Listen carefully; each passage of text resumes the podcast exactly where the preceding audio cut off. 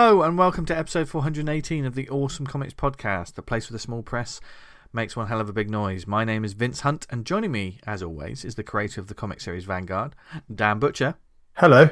and the human angel cake that is Tony Esmond. Hello. Do you like a bit of angel cake? I like angel cake. What's angel cake? I'm angel trying to think of that. It's like a soft vanilla sponge. That's fine. That's a bit boring, Yeah. isn't it? With, with cream.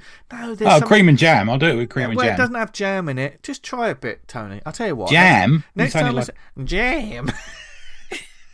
Jam. I, uh, as a bit of an aside, went to a uh, like a work picnic, and there was like a half a dozen people just over uh, in round back of Southwark, and some school kids started throwing stones at stones at us while I was eating like scones and stuff. I was like, "This is the quintessential sort of British No, no. Because in America they No. call jam jelly, don't they? They call it jelly in America. hang on, hang on. We just got to say for any of our international listeners that a normal British picnic doesn't it involve a stone. no. I would say inner city, inner city picnic. Where picnic, was in Addiscombe. uh, round the back of Southwark.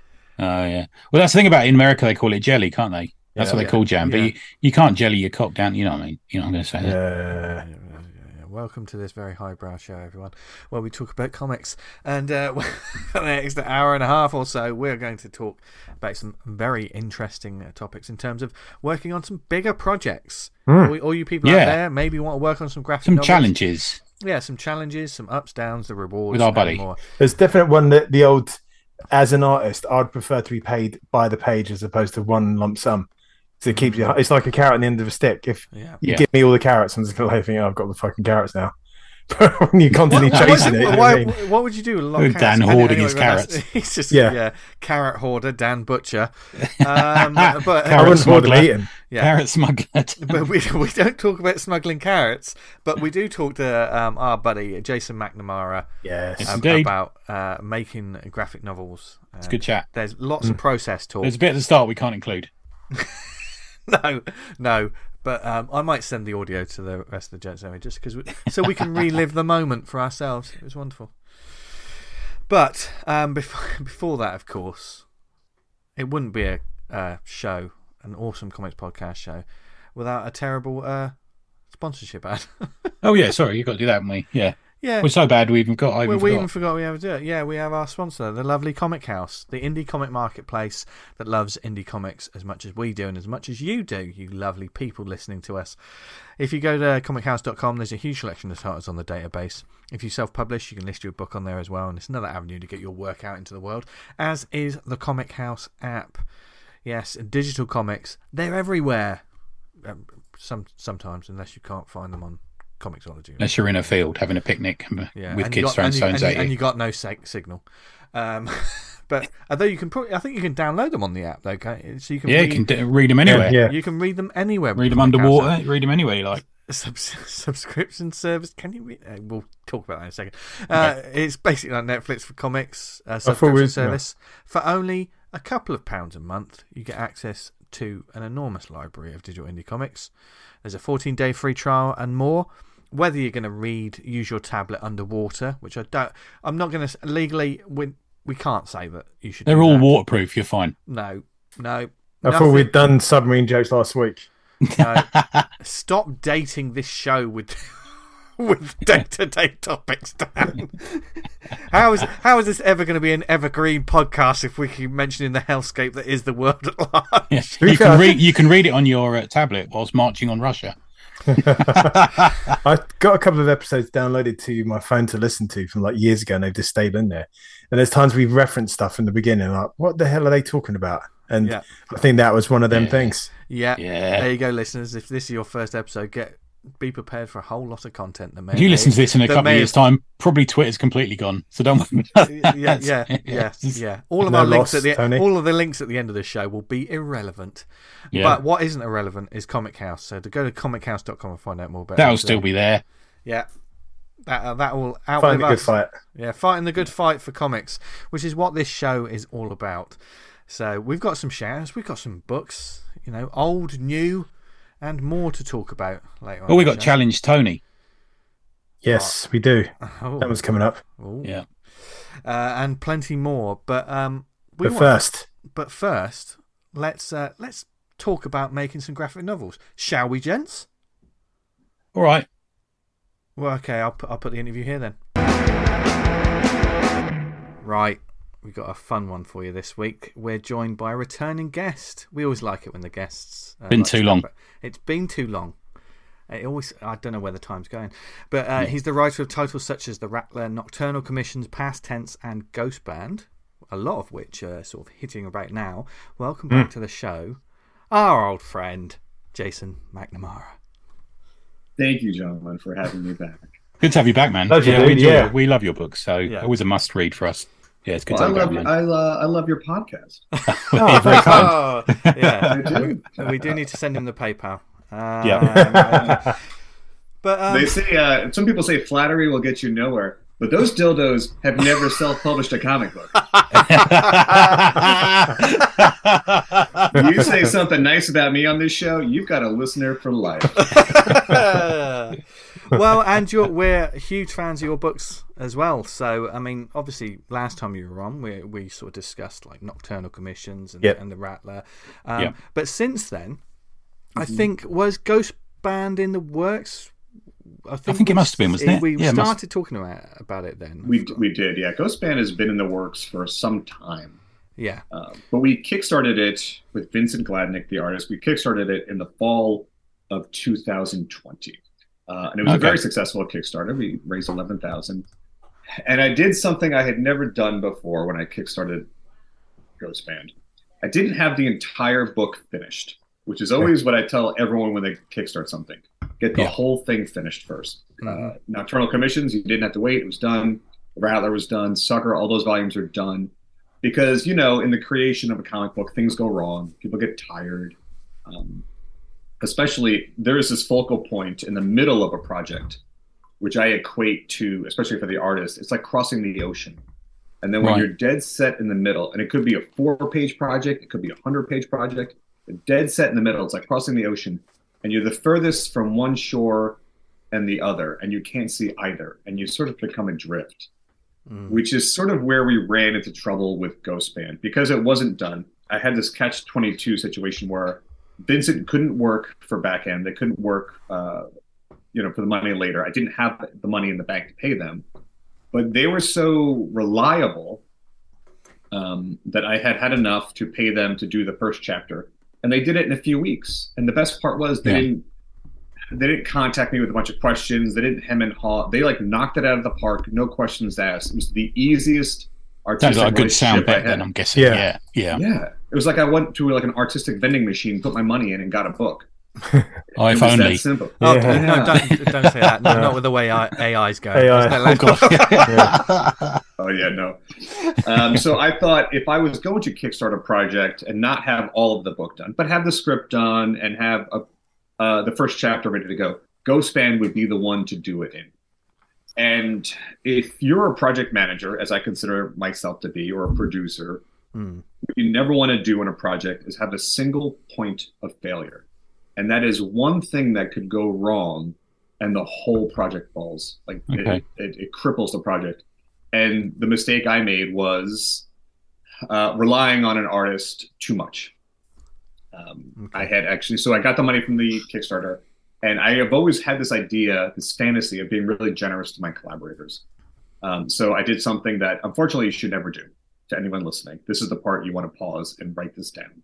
Yeah, this will fit in with it because we're going we're going to talk about the sort of challenges of comics. I'm guessing this is going to be one of them for you. Yeah. Don't pay your artist the entire book in advance. Okay. Yeah. Uh, so when I got the Kickstarter, I thought, you know, the money would be better off with Vincent than me. Um, so I paid them for the remaining 72 pages in advance, and they knocked out chapter two, and they started working on chapter three, and the pages just stopped coming in. Okay. And uh, having the money tied up that way left me nowhere to go. Um, and I have a great relationship with Vincent Gladnick. We still we just talked recently, exchanged um, book reviews, and I want to clarify: I am the project manager, so if anything goes wrong, that's on me. It's my responsibility to Mm. create a framework for success. So the delays on Ghostband can and should be laid at my feet. And we Um, do, we do. I mean, straight up the front. I mean, we've gotten into it straight away, Hmm. and we Yeah. and we very much appreciate you're you being so forthcoming and open with this about Yeah. this because because making comics is it's hard work, isn't it? It is, but there's so much more to it. Like you say, when you're project managing something like that. Yeah, it's one of those things. If it can go wrong, it probably will. You know, and it's like that with comics sometimes, isn't it? You know, all, all the best intentions, but you know, sometimes they're out of our control. And and like creative relationships are like no different than any other relationship in your life, Hmm. right? You never want someone to stay in a relationship out of obligation, or you don't want anyone to be somewhere they don't want to be. Yeah. Uh, Yeah, no, matter, yeah. no matter how lovely your basement dungeon is, uh, if they want to go, you got to let them, right? You you uh, there's nothing to discuss. You thank them for the time you had together, and you wish them well in the future, uh, which is what I did. So about halfway through, the problem is we ran into an issue. It's that it took um, us a while to arrive at that decision. okay. Okay. Um, so ultimately, Vincent's passions took them elsewhere, uh, and Ghostband wasn't it, which is fine. Uh, and eventually, the they actually returned the advance for the pages that they didn't. Um, Oh, that's good. That's Oh, good. oh, to know. absolutely. Yeah, yeah. No, it was not. Um, it wasn't like a cash the check and run type of thing. Yeah. they are a very honorable person. They're a great artist, and I still, I know I should know better in my heart, but I would still collaborate with them tomorrow if they Okay. wanted to. Yeah. yeah. I, we have a good relationship. I love the work they did in Ghostband. I wish they had finished it because I think a, co- a completed book by one artist just feels tonally of a piece Yeah. but I took Okay. um so by the time they had arrived at that decision, we had lost quite a bit of runway. At that point, Yeah. the book was already late, and I found myself in a very different position uh, at the end of 2021 than I was in 2020, which is the cost of paper had shot up quite dramatically. Oh god, yeah. Um, Oh, shipping right, in the course, US, yeah, shipping in the US has gone like bananas Yeah. Yeah. thirty percent. So I looked at my numbers from where I started, you know, my my my budget where I thought things were going to cost and where we ended. I also had to hire a bunch of my friends at a work for hire rate to finish the book because they're not it's not a creator creator owned for them. So now Yeah, this is This is interesting. Yeah, Yeah, because So- uh, for those, just to interrupt here, Jason, sorry, mate, but for those who don't know what we're talking about in relation to Ghost Band, please go back to last week and you can hear we give a big summary of um of what it's about, and you know, it's it's a great book. Um, but there is, I think you've got, is it the first two issues within a trade almost are Vincent, and then you've got John Hebink, Rashan Ekadal, Tony Talbot, Paige Braddock, Matt Harding, Pete Sakosh, and Nicole Segal in Yep. all in the back there, haven't you? With with Mhm. you know, complementary styles in a way, but they are visibly different. You see what I mean? yeah. There, I tried to do it scene by scene. I tried to give each of them. A I scene, get you. I so wondered about that. Yeah. tonally tonally within a scene i gave nicole the relationship scenes i gave um, justin greenwood is a fantastic artist he just did an issue of batman i gave Oh, wow. him the more action scenes i gave him all the yosef scenes of the drummer and the drummer's backstory and then i brought him back for there's a flashback to uh, the, the black plague and i had him do that so it's only towards like the last scene of the book the, the grand concert where i had multiple artists having to pitch in and I even had to take some pages out because tonally and continuity wise, they didn't work. Uh, in, in that PDF I sent you, there's a Matt Harding spread, which he did a great job on, but I had to pull it out because he was the only one who drew the correct instruments. Right. Okay. Sorry, pal, you go in the, you're going in the extra. Yeah. Uh, so all those, all of that is going to probably send me back about ten thousand dollars out of my own pocket. Ouch. Right. Yeah, my pocket wasn't that deep to begin with. I, No. I'm not uh, in a luxurious tax bracket. Most years, I'm not even in a tax bracket. um, so last week, when you said those kind words about Ghost Band, it really, uh, it was really nice to hear that because for me, it's been such a painful, grueling experience. You can't see the wood for the trees. I'm guessing. Yeah. Yeah. You because you've had such grief with it, you can't see the quality of it. I'm guessing.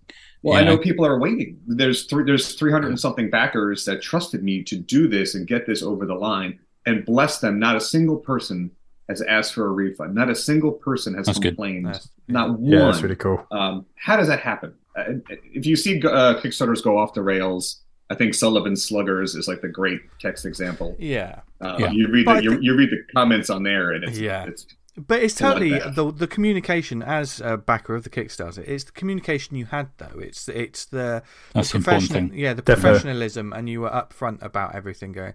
And it is one of those. I think when a lot of uh, lot of us who back Kickstarters, when we start to pull our hair out, it's like, where is it? Where is it? I haven't heard anything. That's where Yeah. a lot of people fall down, isn't it? And it, it's projects are going to get delayed. You know, sometimes they can be late, delayed far longer than you would have thought, or you run hmm. into any kinds of issues. It pays to just be upfront with the people that are expecting the book and just let them know it's on its way. Yeah. You know, It's it's incrementally it's happening. I'm not disappearing with the money. yeah, I'm not Yeah. moving one town away and you know starting a new life as Mason Jack Namara. he sounds like a PI. Yeah. Old Mason Jack. Um, I take I take that responsibility really, really, really seriously. And Hmm. what I always tell people not to do, which is what I did, is now you're producing the book while also introducing it to an audience. Which Yeah. I think is I think you should separate those if you can. Because making the book, you don't want people looking over your shoulder because then it affects the book. You want to Yeah. make the piece of art with the, the left side of your brain to introduce it with the right side of your brain. And then the introduction of the book almost becomes like a celebration of the book. Okay. Uh, I never, ever, ever want. If someone asks you where is the book, you've lost them. Mm. It's heartbreaking because you put so much work into this and you planned all this. You planned for everything you could. I think So we if I could do anything differently, sorry. Yeah, sorry, man. I was going to say, I think because comics is almost an impulse buy historically, isn't it? It's something you see on a shelf and you pick up and read. And we've got to move into that space now with, you know, expectations are everything. You know, we see it around movies and comics now and everything, don't we? You know, and so you've got to almost put aside your expectations when you wait for a book. I was going to comment that, though, that Kickstarter seems to be people are sort of ravenously chasing people who have a book that's late. But on Indiegogo, I backed a couple of books and, um, like movie books and stuff over there. People don't seem to chase it half as much over there, and I don't know why that is. Why the culture's slightly different over there. It is a Um, different community. It is absolutely. It's a very different community on Indiegogo. Yeah, uh, and I haven't quite grokked it. Um, I will do campaigns on Indiegogo after the Kickstarter. So I sort of Yeah. think of Kick- Kickstarter as the dog, Indiegogo as the tail. Hmm. And maybe I'll get like 10% of what I did on Kickstarter. But Ghostband did not do well on Indiegogo. You can still order Ghostband through Indiegogo. It's the only place uh, Ah, that it's going to be available until I ship all the books. Until I ship the books, it's not going to be available at conventions or on my site or anywhere else. I have to take care of those original backers first, and then once that once I am free of that, I can think about what's next.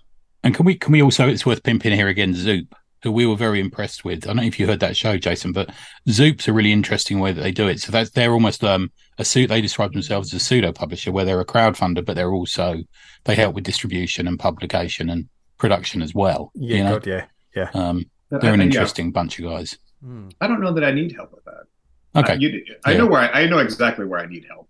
Um, I feel like I can produce and manage a team and produce professional looking work like Yeah. Past Tense and Nocturnal Commissions and The Rattler and and Ghostband. It's introducing it to an audience where I I think I stumble. Okay. Yeah, to be frank. Well, if we go back to the, the actual book itself, because I very much enjoyed it. And I think, Mm. um, I don't know if you've seen the movie, The Bed Sitting Room, that I compare it to. Have you seen that? I have not. It's an incredibly um, cliche British, it's almost like a sitcom turned into a wacky movie where they've all done gear. Um, but it's got that sort of quirk. it's got that sort of quirk to it that you you have, and that's what I liked so much about Vincent's work in the first two issues. Is he he he and you set out the post-apocalypse in a very different way, and you both own it. Do you see what I mean? Yeah. Um, Yeah. And I think possibly with the the the the what you see is you know w- w- is probably a challenge in getting those other artists on almost came at the right time because it comes when they move geographically into the city, doesn't it? Right. It so is, yeah. so there's a vision there's a visual change anyway, which I suppose is, is would it was sort of slightly useful for you at the time. wasn't planned that way. It was a, Yeah. a, lucky, a lucky accident. And the other thing about those artists is the book is about San Francisco, like the location. It takes place in San Francisco or the Bay Area. Yeah. All, almost all, with the exception of one, all of those artists are from that area. So I thought if I have to bring in ringers, if I have to bring in people, um, other people to finish it, there should be a meta reason why they're there. So I sort of turned it into a party for all the people that I used to know in San Francisco before we all got pushed out by technology. Okay, That's that was the- quite a burgeoning the- quite a burgeoning scene down there. I'm guessing is there? Or... Yeah, it was great. And Cool. when all those people left, um, I was really conflicted. Like, how do I feel about this? My city is changing. It's no longer to me a creative community.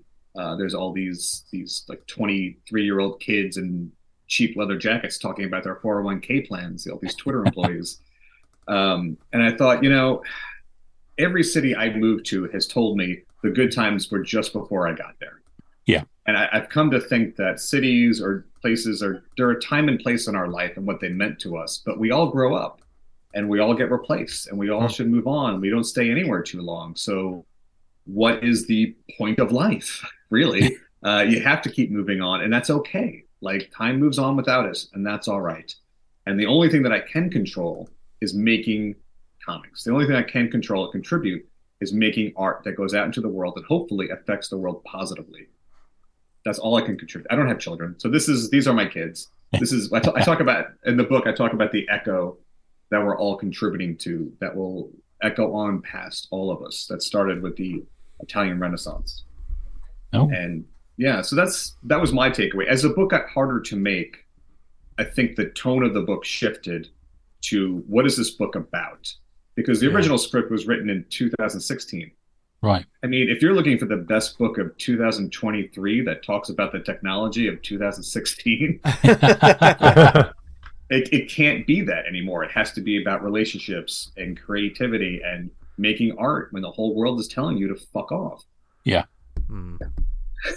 So that you loved it, I, I, I maybe you didn't love it, but that you enjoyed it and, and saw that there was a life to Yeah. it. Yeah, because obviously with Ghost Band, it was it was such a, a long term project for you, and it was um, you know, very a, a labour of love, but love isn't always easy. so it has, has its ups and downs. Um, but uh, also at the same time, I mean, one of the things we love about your work, anyway, is, is you ask some interesting questions, or you there's some interesting themes running through the book. So, as well as Ghost Band, obviously you had Past Tense, which is um, as we speak this week. I believe it's hitting comic book shops. Um, July 12th. It was July- delayed Oh, a right. little bit. July nice one. Um, and we were very fortunate to get a preview of it and absolutely loved it. But that is a that's also it's an it's an OGN, isn't it? It's uh, Mhm. was it always set as It a- was always it was always a, an original graphic novel. Okay. Because it's split up into kind of four sections, isn't it? I did wonder. Yeah.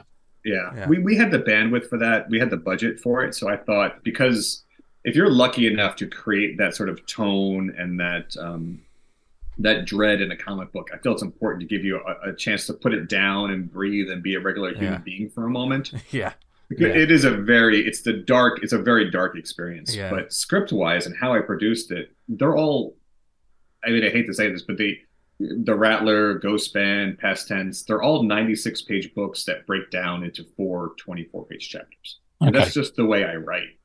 I feel it creates a, a pace that keeps things moving yeah and, and doesn't have you asking too many questions yeah. because you're too busy keeping up with the script. And Yeah. also with that with that, I'm guessing with because you've got that structure.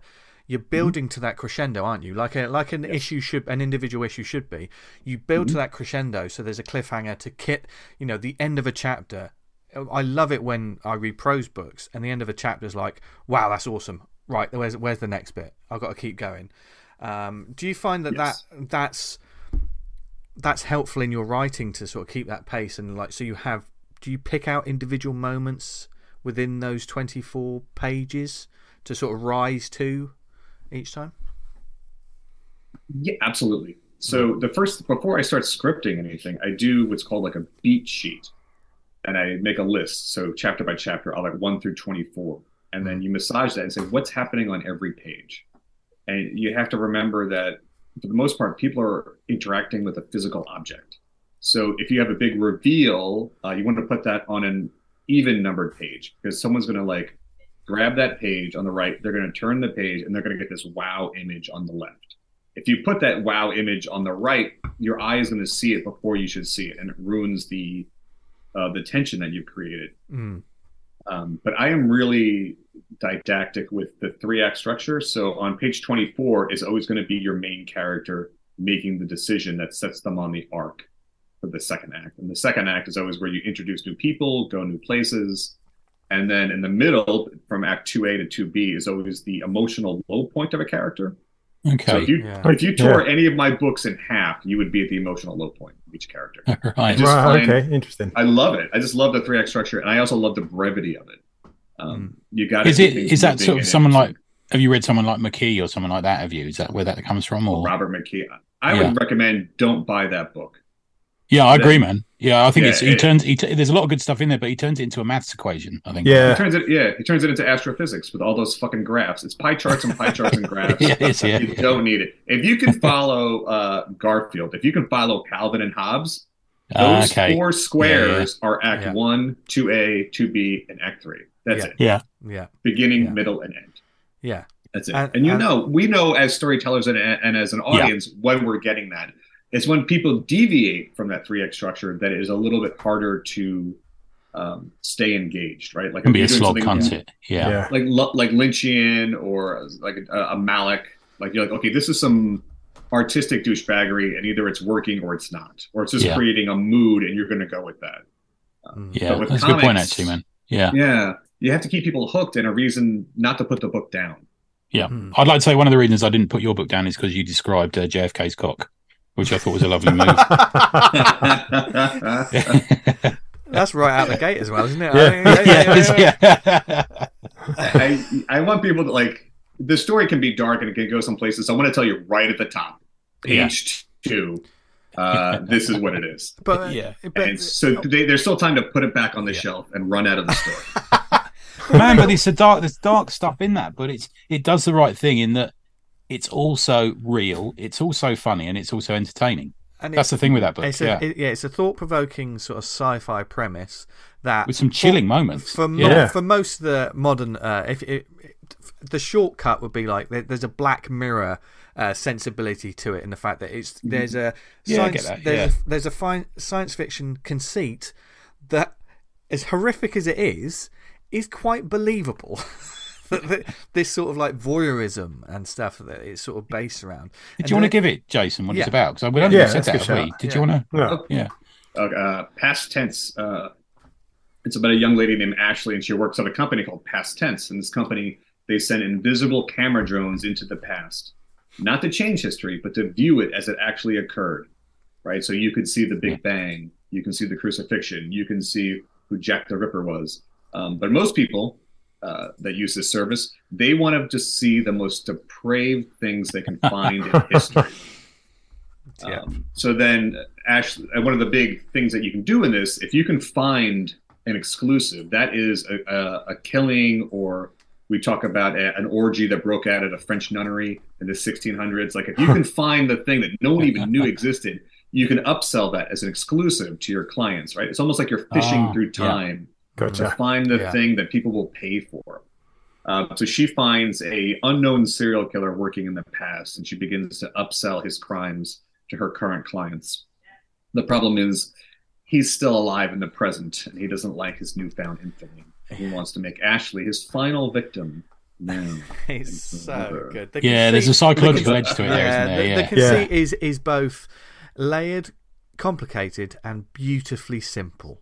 It's just because it Yeah. it becomes that sort of the serial killer thriller, you know that, Yeah. um, which just had me literally on the edge of my seat and like. it's I like that it sets up a really clever premise, and but it it gets further into it than that. So Yes. some- we saw these comics that like you know Jack the Ripper was a vampire, and then we just see him being fought for the next four issues. Yeah. But this, you complicate this fucking woman's life constantly, don't you? You know, Uh, we, we put her through the ringer. Yeah. Yeah, We yeah. absolutely Excellent. do. So, and that's So all the- part of the story. Do you know what I mean?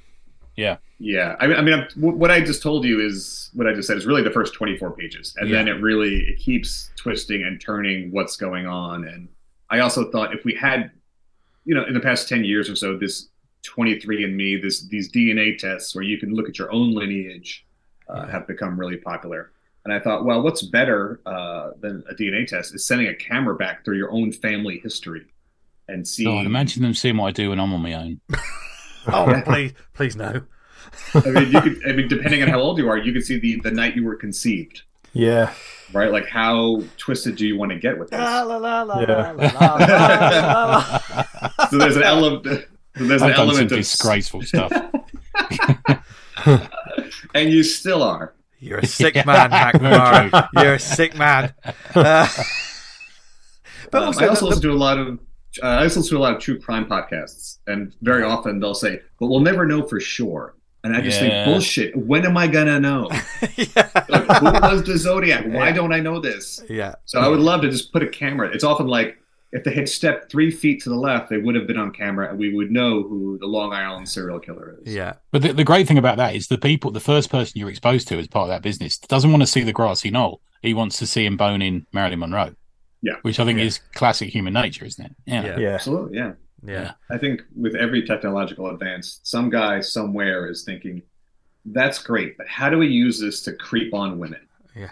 Yeah. yeah, yeah, totally. Which, which immediately by doing that, you you've painted, you've painted a picture of the people that use the service, but you create an interesting sort of um, protagonist because they're certainly they're a flawed person. They, you know, if you think about it, like them, like they're pimping out history, um, Mhm. which means you create someone who isn't whiter than white, but they're also not they're not a villain. And so it was like when it all goes wrong, I was still be you know I was still support. I wanted her to get out of this, which is quite interesting when you set up a character from. It's it's a tightrope to walk, isn't it? To to create a morally grey character and still have the readers or viewers or whatever it is follow the people.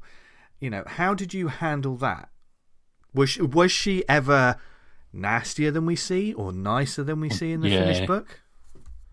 She was. Uh, the plot was exactly the same. Some of her dialogue we dialed back a little bit. Okay. Uh, my editor, uh, Brett Israel, he he smartly said she's she, she's a little too much.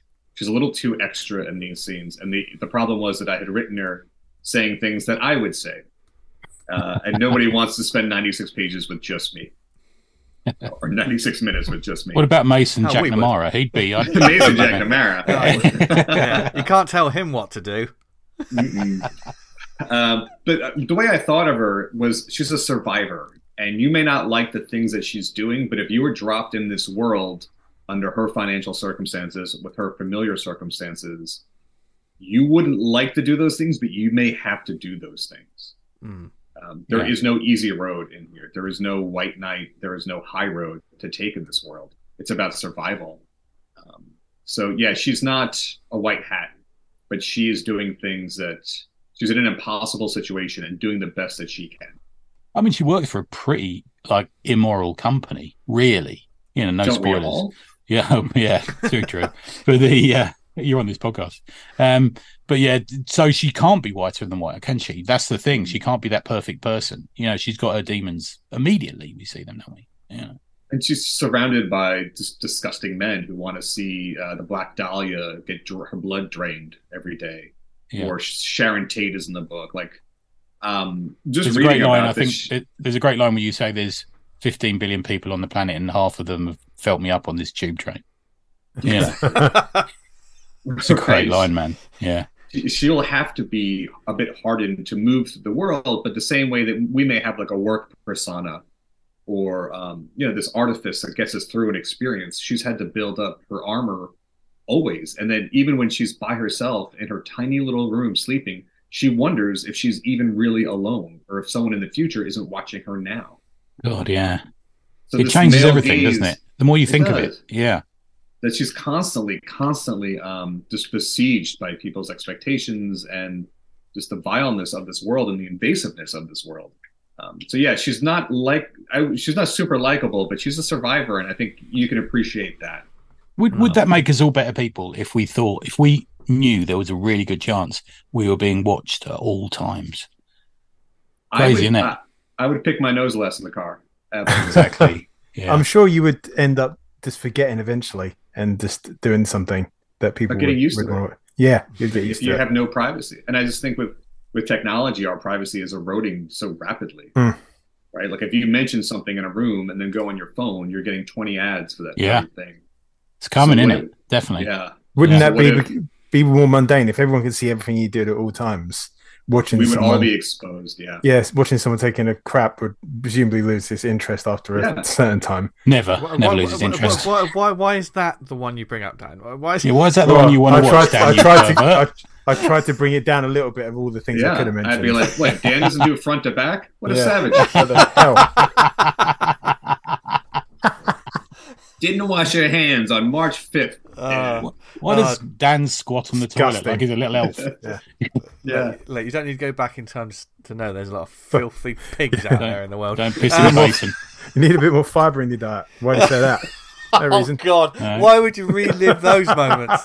Um, I would choose one of you. If there was, you said you can choose one person, it'd be one of you. Cheers, why? Why? Why? Why? I don't know. I just like it. And then I could, I could sort of say, That's the creepiest thing you've ever said. and then I could say sly things about you, couldn't I? You know, oh, too many McVitie's this week. What's going on with you, Sonny Jim? Yeah, You didn't touch your broccoli at the weekend. What? yeah. Fancy it's on my tank? Would you say nothing? Just put one out, haven't you?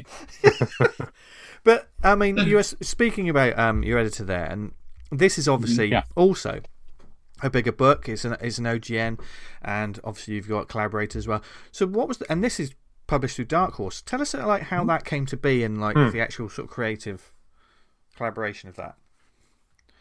Well, you, this this show particularly is about graphic novels, and I think I've only I've written a few one shots like Nocturnal Commissions and Shorthand, but in general, I buy graphic novels, so I write for what I want to find on the shelves. I generally just write graphic novels Okay. because I want to. If I can pull you, if I'm lucky enough to pull you into a world, I want to hold you there until I've told the entire story. Mm. Um, I teach comic book script writing, and many of my kids they want to do these long, sweeping epics as their first book because they grew up reading those. They grew Yeah. up reading manga or saga. Um, those long form narratives don't really appeal to me as much. Uh, like as you said, I want to explore an idea, get in and get out. Show It's that the comic book equivalent of a movie, isn't it? It's like I see. I often see some comic books as a soap, some comic books as an action series, some comic books, Mhm. but a graphic novel is a movie to me. Do you know what I mean? That's how I see Yeah, it. it's a good shout. Yeah. Yeah, like, like a 98 page movie. Yeah, it's a paper Yeah. movie. Yeah. Um, I agree. And I also, I just, they're exhausting to make. Making past tense and, and Ghost Band back to back is right. it's just exhausting. Uh, but to answer your question, how did, how did it come to be? Um, Justin Greenwood actually had done some projects at Dark Horse, and Brett was his editor. And unsolicited, he just he said, you know, I think you two would get along great, and he just introduced us. And um, you know, to your audience, I would recommend this. If you ever have the opportunity to meet an editor, or you have an introduction to an editor, or a gatekeeper, or a producer, or whoever is between you and the job that you want, Yeah. you never pitch them one project because you never know when you're going to be in that space again or that door is going to open again. So you pitch them three projects. So I Okay. said, here, uh, here's a couple of things I'm working on, a couple ideas I'm exploring, and one of them was um, past tense. And he said, well, that's interesting. Do you have an outline for that? And of course I do. I have outlines for everything. So once that door opened, um, they were supportive of the project right away. We didn't have an artist right away. Um, and immediately they were like, yeah, we want to do this and let's find you an artist. So oh, I that's had good. So worked- they found you the Yeah. artist for that. Yeah. Yeah. Yeah. well, So I had that- I had I had worked with Alberto before on uh, a book called The Cicada. So I, I put some artists in front of him and I said, hey, these are some people that I know and I think would be a good fit and could work with the budget. And um, Alberto was the top of the list. Nice. He He, suits just- it, doesn't he? He's a great guy, and we, we had worked on another project, and it had a lot of issues that were beyond him and I. And I kept thinking, if I ever had the opportunity, I would reunite with Alberto and the colorist Paul Little uh, on a, another project. So I was grateful that Dark Horse was going to foot the bill for that, for our reunion. And the more you work with people, the more you can read each other and understand. You give each other more room. Mm. Uh, so I certainly um, didn't over overwrite things for Alberto. I tried to give him room where I could uh, to shine. And in fact, towards the end of the book, at the end of the second act, there's a, a, a probably like a four page action sequence that I wrote just for him. There's there's very minimal dialogue, and I just let him uh, really take the visuals the visuals on that, and we got the best pages out of the book from that sequence. It's great working with someone you've worked with before because you don't have to like laboriously describe everything. You know, you know what they'll get, you know what they won't get, you know, stuff Yeah. like that. Yeah, you know what their Well, strengths are. Yeah. I, I, and I know he'll he'll deliver. Yeah. Yeah. He's great. He's Yeah. great to work with. He's very talented. Um, and he's just like a, a kind, good person that I love interacting with. Yeah. Do you think that's a universe you'll explore a bit more? If it sells, if Dark Horse wants to do more, I did pitch it that Right. way. I said almost like a criminal, like every volume could be about something completely different. Yeah. I think in this story, we wrap up Ashley's story pretty Yeah. succinctly.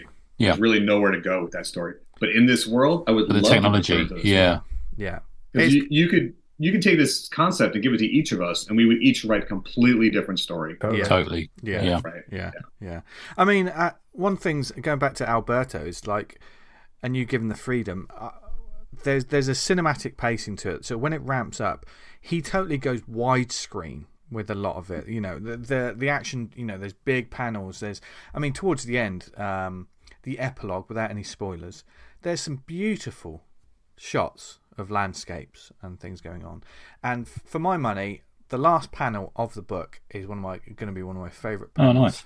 of the year because of what was- the what, what the art and the writing does. I was like, oh, Right. Yeah. oh, it made me. F- it it makes. It, it does a trick on the reader. I don't want to spoil it. I don't want to spoil it because yeah, you have yeah, to I know sort of mean now. Experience it. Yeah. Yeah, yeah. Yeah, there's that. Oh, right, okay. I may be more in this book than I thought I was, which is a, Yeah, it a very fucks with clever you. trick. That- yeah. Yeah. Those three panels and the big one at the bottom fuck with you, don't they? Yeah, Yeah. they drag you in and then they get you. I was worried. Yeah. I, I, I worried about that a lot um, because you never want to uh, make people feel like they have done something wrong by supporting your work or going along with the ride. But I, I definitely, um, I th- It was it, a fine it line. completely nails it. It completely, Okay. uh, for, for me, I think. yeah, I think it's good, man. We Yeah. we can't spoil it. We can't spoil that, guys.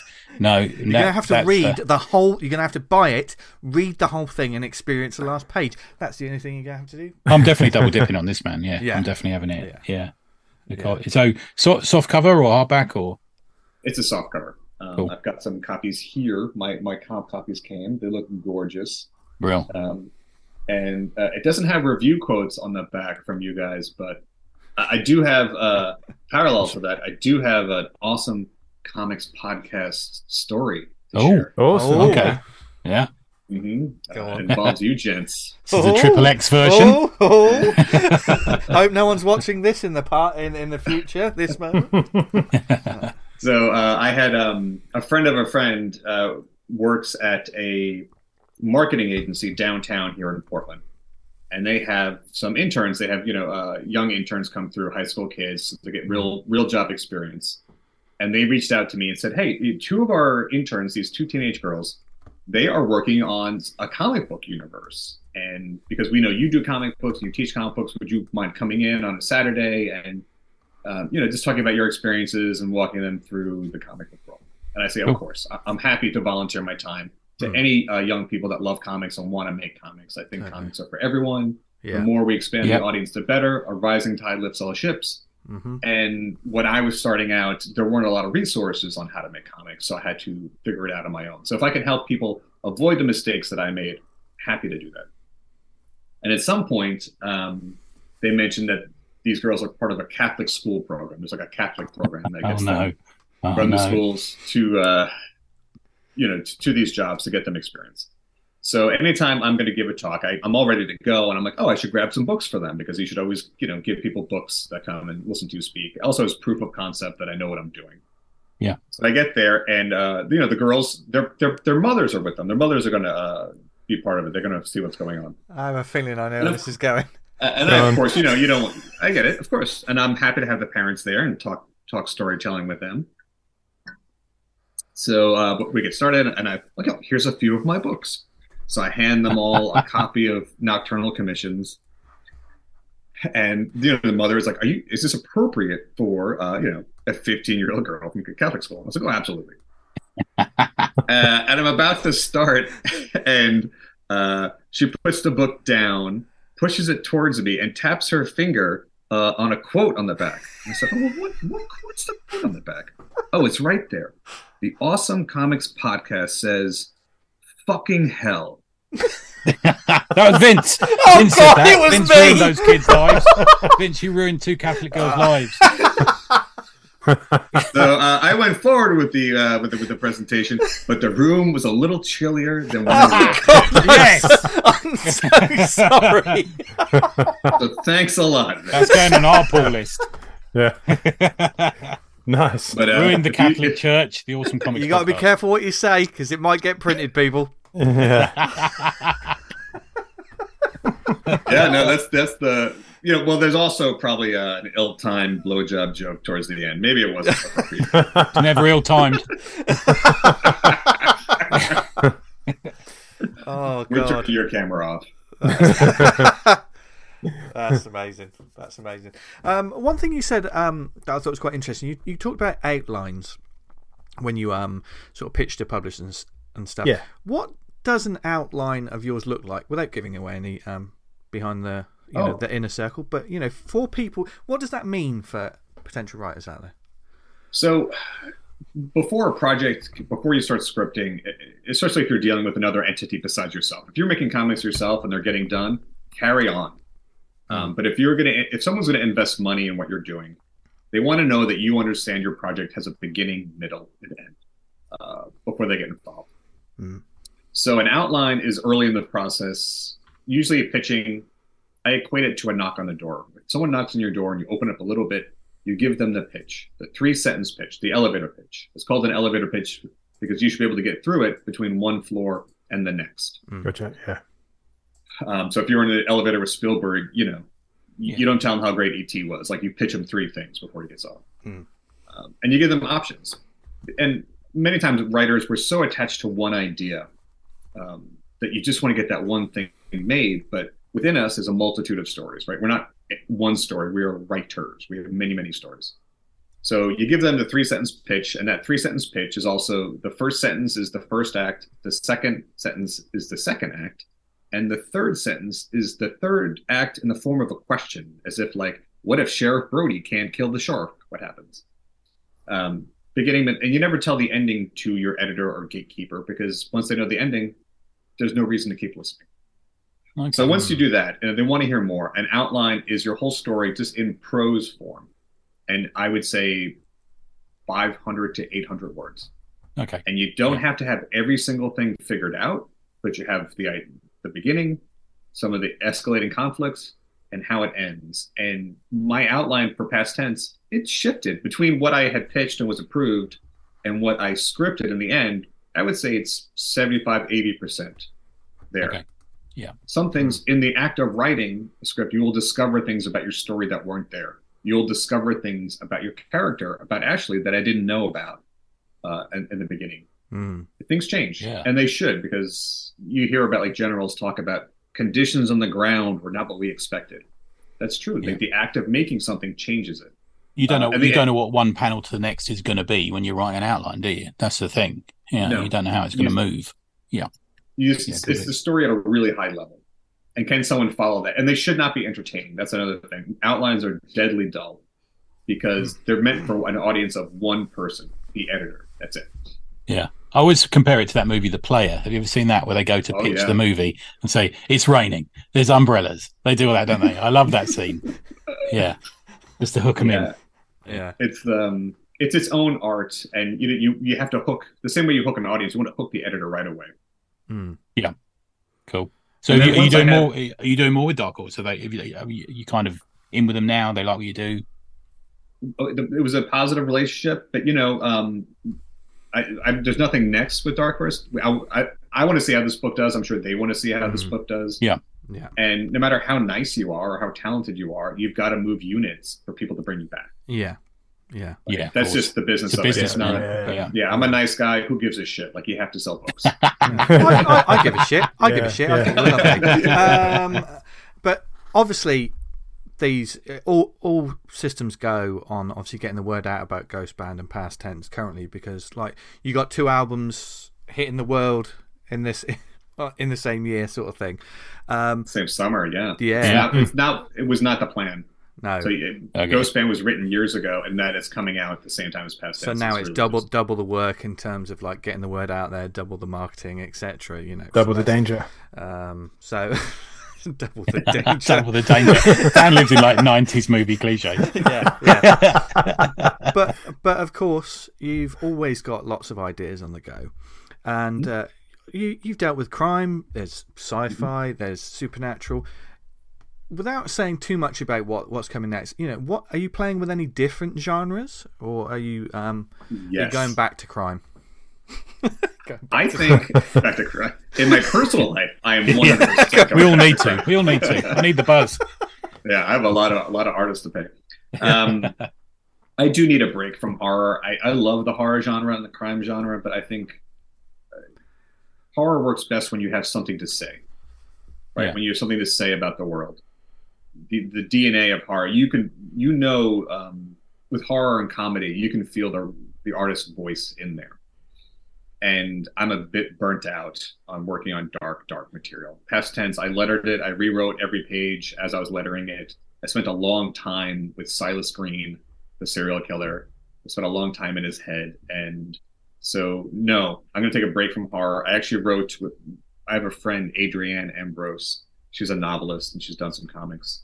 And we have written some young adult stuff that's a lot lighter and fun. We wrote a, a long graphic novel about a 10 year old girl that moves to a new town and joins the worst softball team in the league. And uh, no one gets eviscerated in that book. Oh, There's still really- time. Still time. so you know, the, wanna the book, the book could change from the Yeah. the outline. Uh, no, it's written, and we're looking for a publisher for that. So Awesome. I want to do something a little bit lighter and a little Mm. bit easier. Mm. And and I, and I don't want to go back to Kickstarter right away because Mm. I feel like I need to let that audience cool down. I need to Yeah. fulfill the book, let them know, um, you know, they got what they paid for before I do it again. Yeah. Because if I do it again, it has to Yeah. be bulletproof. We cannot have this problem. Have you got an agent for that one, dude, or are you just doing it yourself? Or I've never had an agent. no, I don't blame you. I think they're useless. Yeah, I know a lot of companies won't. A lot of companies won't even deal with agents. They'd rather just deal with the creatives. You know. Yeah.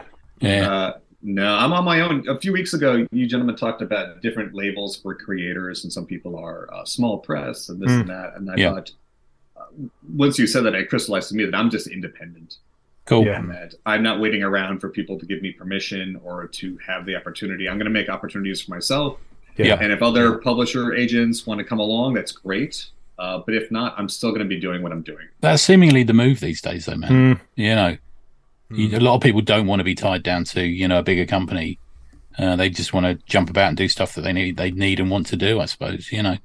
And it's I not don't being tied down to a big company is not where the big money is often these days either. You know. Sorry, mate. They can tie me up silly. as long as they pay you. Yeah. yeah. you know, my my wife my and her family they've been very supportive of me doing this um, but i have to find a way to expand this if i'm going to continue doing it Mm, Fair Yeah. enough. yeah. so if there's an opportunity i don't turn down opportunities period um, you know i've had people say that i'm so brave for not working for marvel or dc they've never asked You know, Yeah. uh, Come on, was come on, actually- I- all right, and just right. Just give us what character would you do you think? Oh, I'd love to write a story for. uh, Morbius. I love Morbius, Ah. the, the Marvel villain Morbius. Um, Werewolf by Night. I love all the darker creatures. Nice. Um, Morbius have a- has had some fucking crazy comics. He's, he was like the space vampire for a while. yeah. Oh, was it's just amazing. When- When I was a child, he was absolutely fucking terrifying. Yeah. There's an issue of Peter Parker, uh, Spider-Man, where he like swoops out of the sky and follows these three kids on their ten speeds, and like attacks the woman. And Oh, I just yeah, remember being like one. shook. With yeah. the famous cover. Yeah. Yeah. Yeah. Yeah, so that's a character I would love to get into. I also love um, some of the lower tier Spider-Man characters, like Ben Reilly. I think you Right. can do a lot with him. Yeah. I wouldn't want to write Spider-Man, but give me a character that's off center, that Hmm. has less expectations, that you could take anywhere in the world and do something different with. Yeah. Yeah, Well, it's but the, the universe has certainly grown. You've got like, is it the Golden Glider and stuff like that at the moment? The Golden Glider. Yeah, that sounds Yeah. like a coke dealer, right? Norman Osborn, cocaine dealer. Get really Like, high on the Golden Glider. the Golden Glider arrives at Club 54 in New York. Yeah, it's like that sort of thing, isn't it? Yeah. yeah. Pockets full of chisel. Yeah. there you go. But, uh, as far as DC, like DC still has those great Ditko characters, like the Creeper, Yeah, man, love the creeper. question. The Yeah. creeper is terrifying. Again, Yeah. like you can take that character in any number of directions. But but um, also you like you picked a couple of sort of real mind bending sort of characters. Do those sort of characters sort of appeal to you? The the ones that can get a little bit trippy and mess with your brain a little bit. Absolutely, I think like the square jawed heroes like Captain America, stuff like that. I think having lived in the world long enough, I, I don't have that optimism. I can't write that character with conviction. I, I love to read it. That's awesome.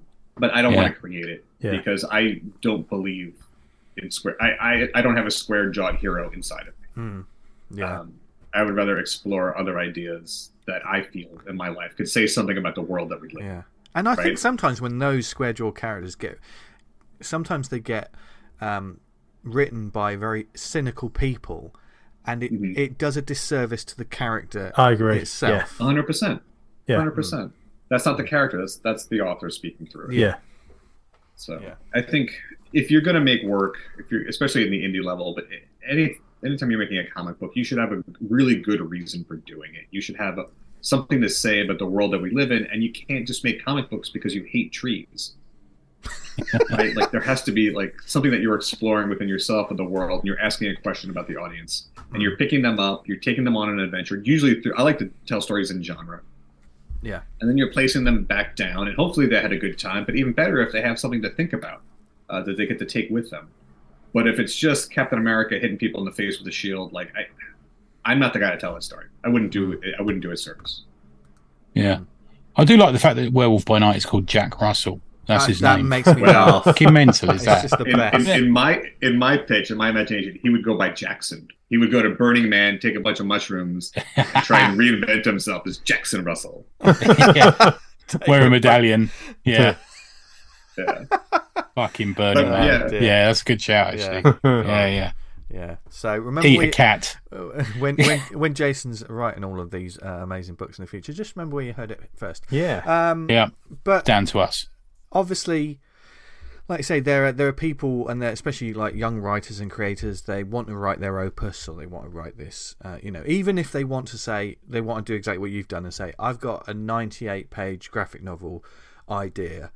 What advice, apart outside of the Kickstarter and the funding, because that's a completely different situation to itself, isn't it? But creatively, what advice would you have to someone who at the moment has an i has the the inkling of that graphic novel they want to make that graphic novel what would you say to them I would say don't try and reinvent the wheel. Tell a simple story in your own voice. And what I mean is ideas we could all have an idea and explore an idea. mm-hmm. I think ideas are easy. Ideas you could steal my ideas all day long because the value that I bring to a project or that any writer really brings to a project is their voice. And that is the sum total of their experiences, their values, how they see the world, who they are, um, Okay. affects how you tell your story. So, initially, I think the hardest thing for new writers to find is their voice because we've all grown up reading stuff that we love. Uh, so, maybe our first projects, especially my own projects, they were emulating writers that were not my voice, but writers that I love, um, like Albert Camus' The Stranger or. Um, Ah, I love his stuff, man. We were talking about it Yeah. recently. Yeah, yeah. Mm. or, or those Richard Stark Parker books are great. Oh, yeah. Um, or like Red Harvest, something that the Chandler. But I, I, I can't write that. But I love reading that stuff. Or Mhm. Hemingway. Um, the Man, Hemingway's- read, read, and experience life. They're the two things that Hemingway Yeah. would say. You know, Hemingway says you, you know, to write about fighting a bully, you got to fight one. I don't think he he may have made it literally because he was a crazy person, wasn't he? But uh, Yeah, I think no, I, I think you need to leak your life needs to leak into your book somehow? You know, absolutely. Yeah, I think I think the best thing you could do is get punched in the face, get drunk, and fall in love, and have your heart broken. yeah, man, yeah, uh, in, in some various of that order. So I would tell a story, a simple story, but tell it in your own voice. Uh, and don't worry about um, reinventing the wheel or, oh, it's already been done. It hasn't been done by you. okay, Um, and the other thing I would say is do, do a do a 24 pager, do a pilot episode, and you will learn a lot about making comics and collaborating with someone if you do a small, self-contained pilot episode. And if you love it, you can keep going. If not, you have a 24 pager that you can put in front of people um, and say, "Hey, I know what I'm doing."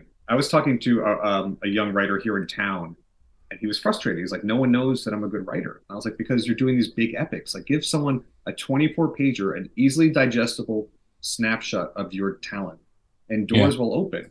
But if your book is part one of a 24, you know, issue maxi series, like my eyes roll over. I don't have that kind of time. Mm. I also think if you're in the indie world, you're doing one issue a year, you're going to be 64 by the time you're done. We, me and Dan recently have. Uh, I've been trying to get. We I've sort of convinced Dan to read some Amis because I'm a massive Martin Amis fan. And um, he's a guy who wrote Money. You know, he wrote London Fields and all these sort of books that were massive, long, complicated. You know, well, incredibly well written books. But these guys also wrote essays for newspapers and magazines, and Mm. you know, published stuff like that. And just doing stuff every day like that, writing, you know, a short film review or a comic review or you know, just a diary note or something like that helps so much if you can get it out there for other people to read. I think sometimes. Yeah, because Yeah. we have this vision of the story in our head, but the act of writing is translating that to the page, Yes. and how you do that is going to be affected by how much you read and the art you're exposed to. And if you want to write comic Yeah. books, you can't just solely read comic. Hundred percent. Yeah, agreed, man. Yeah, although you do need to as well. I'd like to point that out. You know, there's a lot of these. Uh, there's a lot of filmmakers who suddenly Oh, yeah. decide they can. You know, I think it's a bit of that as Fuck well. those Yeah, but you're right. I think. I hate that shit. yeah, Yeah. I Like, know, oh, do you yeah. have a failed screenplay? You got a failed screenplay, and you want to turn it into Yeah, a comic, comic. book? Yeah, I do see those posts a lot saying, "Oh, like I've got a screenplay and I need someone to change it into a comic book." So, man, that's a massive undertaking, yeah, depending on what what it is you're asking. But and God, they're, they're not the same thing. Even though No. I write in three act structure, I'm not writing for the movies. I'm writing for Yeah. the page. Mm, the page is my canvas and i want someone to interact with this book and and have that experience i get that email like once a month like hey i've written a screenplay yeah, are you open i'm like i'm not i would rather Yeah. work on my own stuff Yeah. and Yeah. Be Are you um? in- Are you a big rewriter? Do you? How often do you go Yes. back into it? You are. Yeah. Yeah. What do you apply I will yourself do- to everything, or just dialogue, or what sort of things? i will so i figure out a lot of the story in the beat sheet like what's happening on page 76 77 and i move that around Yeah. but i rewrite dialogue once i get the art from the di- the art from the artist i almost always write like at least 50% of the dialogue on the page because I'm lettering it too. So then I'm like, you know what? Maybe th- this is too too many words to the page. Or Yeah. where is the eye going to go in this panel? I want the eye to cross the face, across the Oh, artwork. So If you're a writer and you letter as well, and this is Yeah. my experience as well, it's such a valuable thing um, because you you can edit and you can tweak, Mhm. and sometimes like you may, you may- may get a bit of artwork. it's like, oh, I put too many. They haven't. I I put too many words in my script, and the art is covering it, and it forces you to think and probably chop away stuff that you didn't need in that dialogue. Yeah. Agreement. 100%. And and also another big thing is if you get in the art back and you've got a line of dialogue, the facial acting on the art sometimes doesn't imply what you're saying. So Yeah. you need to think about changing it. I know I think I don't Yeah. think you'll mind us saying it, but Dave Hingley was chat we were chatting about overlapping word balloons on the Slack the other day, and someone said, Yeah, but the girl's face doesn't say what she's saying. And we all thought, Oh, right, I didn't know. I think Simon pointed out and we said He that's did, a really yeah. good point. Yeah, and it wasn't. It was because it was a continuation of her emotion from the previous panel, I'm guessing, but it wasn't quite right for what she was saying in that panel. So that's important as well as, and I think that's how dialogue should and can change. I think in a Hmm. comic, you know.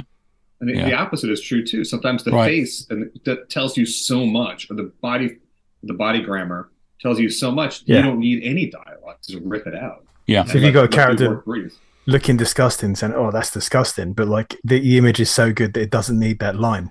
Just Yeah. strip it out. You don't need it. Yeah. Yeah. sometimes I, it, I I find even more Show now, don't tell. Yeah, I do. It really sticks out to me when a comic character is saying something that has already been expressed. It because Yes. it, it just looks Yeah, like yeah. that was needless. Well, that's the example you gave a few weeks ago, V, Yeah. of someone saying I've been shot Yeah. or something, and they they just been shot. Why? Yeah. I can see that. My yeah, friend. it's like You it's know. like opening a door and, and saying as you do it, "I've just opened a door."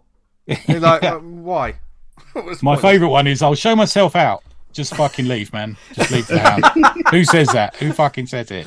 You know, So uh, in Friday the Thirteenth Part Four, final chapter, uh, there's a guy getting stabbed to death by Jason Voorhees. He went there looking for his sister, and he's literally his his dialogue is he's killing me. He's killing me. me. He's killing me. you don't fucking say. I don't know how I would have put that together if you hadn't called it out. I'll, I'll make one last one. There's the in Blackadder goes forth. There's one where they're crawling over no man's land, and they get under fire from German machine gun. And uh, Hugh Laurie's like, "They're firing, sir. They're firing." And Blackadder turns, "Yeah, yes. Let, let me know. When, let me know when they hit me, won't you, George?" oh dear. Yes. So Good stuff, man. yeah. So just just be aware, people, of like you know, you got to be prepared to kill your darlings, even in your own Yeah. work when it comes to editing and stuff. You know. Yeah, if you see a line and you think I can't possibly take it out because I've written that as cool as shit, then you got to fucking look at yourself for a bit there, aren't you? Yeah. You know, if it ain't working, it ain't working. Hmm. Yeah, Sometimes like the, you have this visual idea before you start writing the script. Uh, the very thing that put you on the path to making the script is the thing that you have to take out. Yeah. Is now Yeah. the thing that doesn't fit at all. Yeah. Um, I wrote a book called Continuity, probably God now 16 years ago, and I had this great visual sequence that I had created, and then I wrote a story around it. And then when I got further in the editing process, I was like, that thing doesn't fit anymore. The thing that started this whole thing now doesn't belong here at all. Mhm. Um, and the story was better for it. So yeah, you have to let go of some stuff. You can't be too attached to it. Yeah, Yeah, and if you've got if you've got great lines, I mean, we've all sometimes just thought that'd be great for someone to say that. If it doesn't work, keep it in the notebook. Use it for another story. You you, Yeah, you know, you, yeah. you- it's just more ammunition you've got. Yeah. You know, Or, you, or you'll write another one. Hmm. You wrote one Yeah. snappy line, you're going to write more. Yeah. You're a writer. Yeah. yeah, The Yeah. best advice I ever got was keep writing. yeah, Yeah. Absolutely. Definitely. Absolutely. So, um, before we let you go, what you um, obviously you're obviously a big comics fan. You're a big comics uh, Mhm. writer. Uh, is there anything you're sort of checking out or reading at the moment that you think more people I've should been know about? catching up.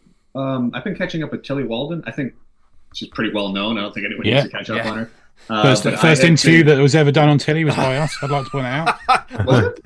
Yeah. Yeah. We It, did. it um, was it was she- five minutes where he made a Blaze of Glory reference. Yeah, I asked her if she'd seen Blades of Glory and was um, she match, Maxim Man of the Year. Yeah, that was good. And also, uh, you know, also in the same genre, of course, I've been catching, uh, rereading Torpedo um, by Oh. Jordi Bernet. Which, Very much the same area.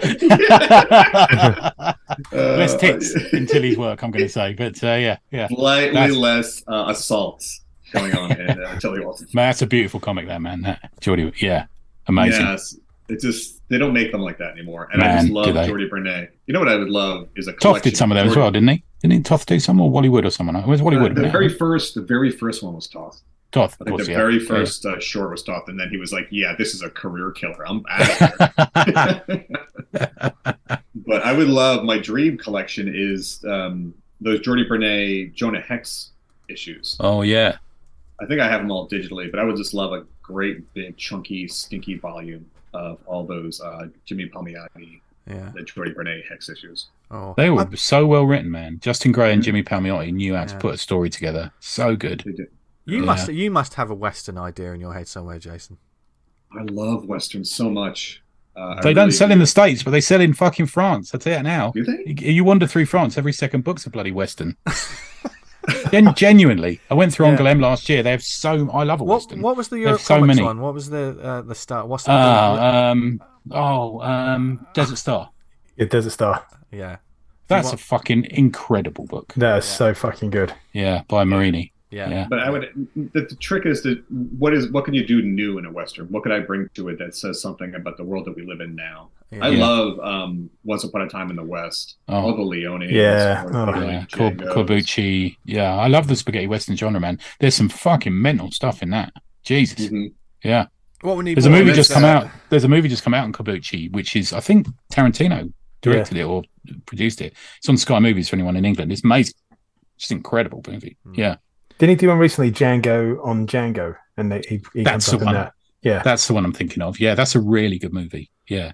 Because he says Leone is the best Italian director, and second by a long way, by quite a distance, is Corbucci. You know, so yeah, but some amazing and the blood.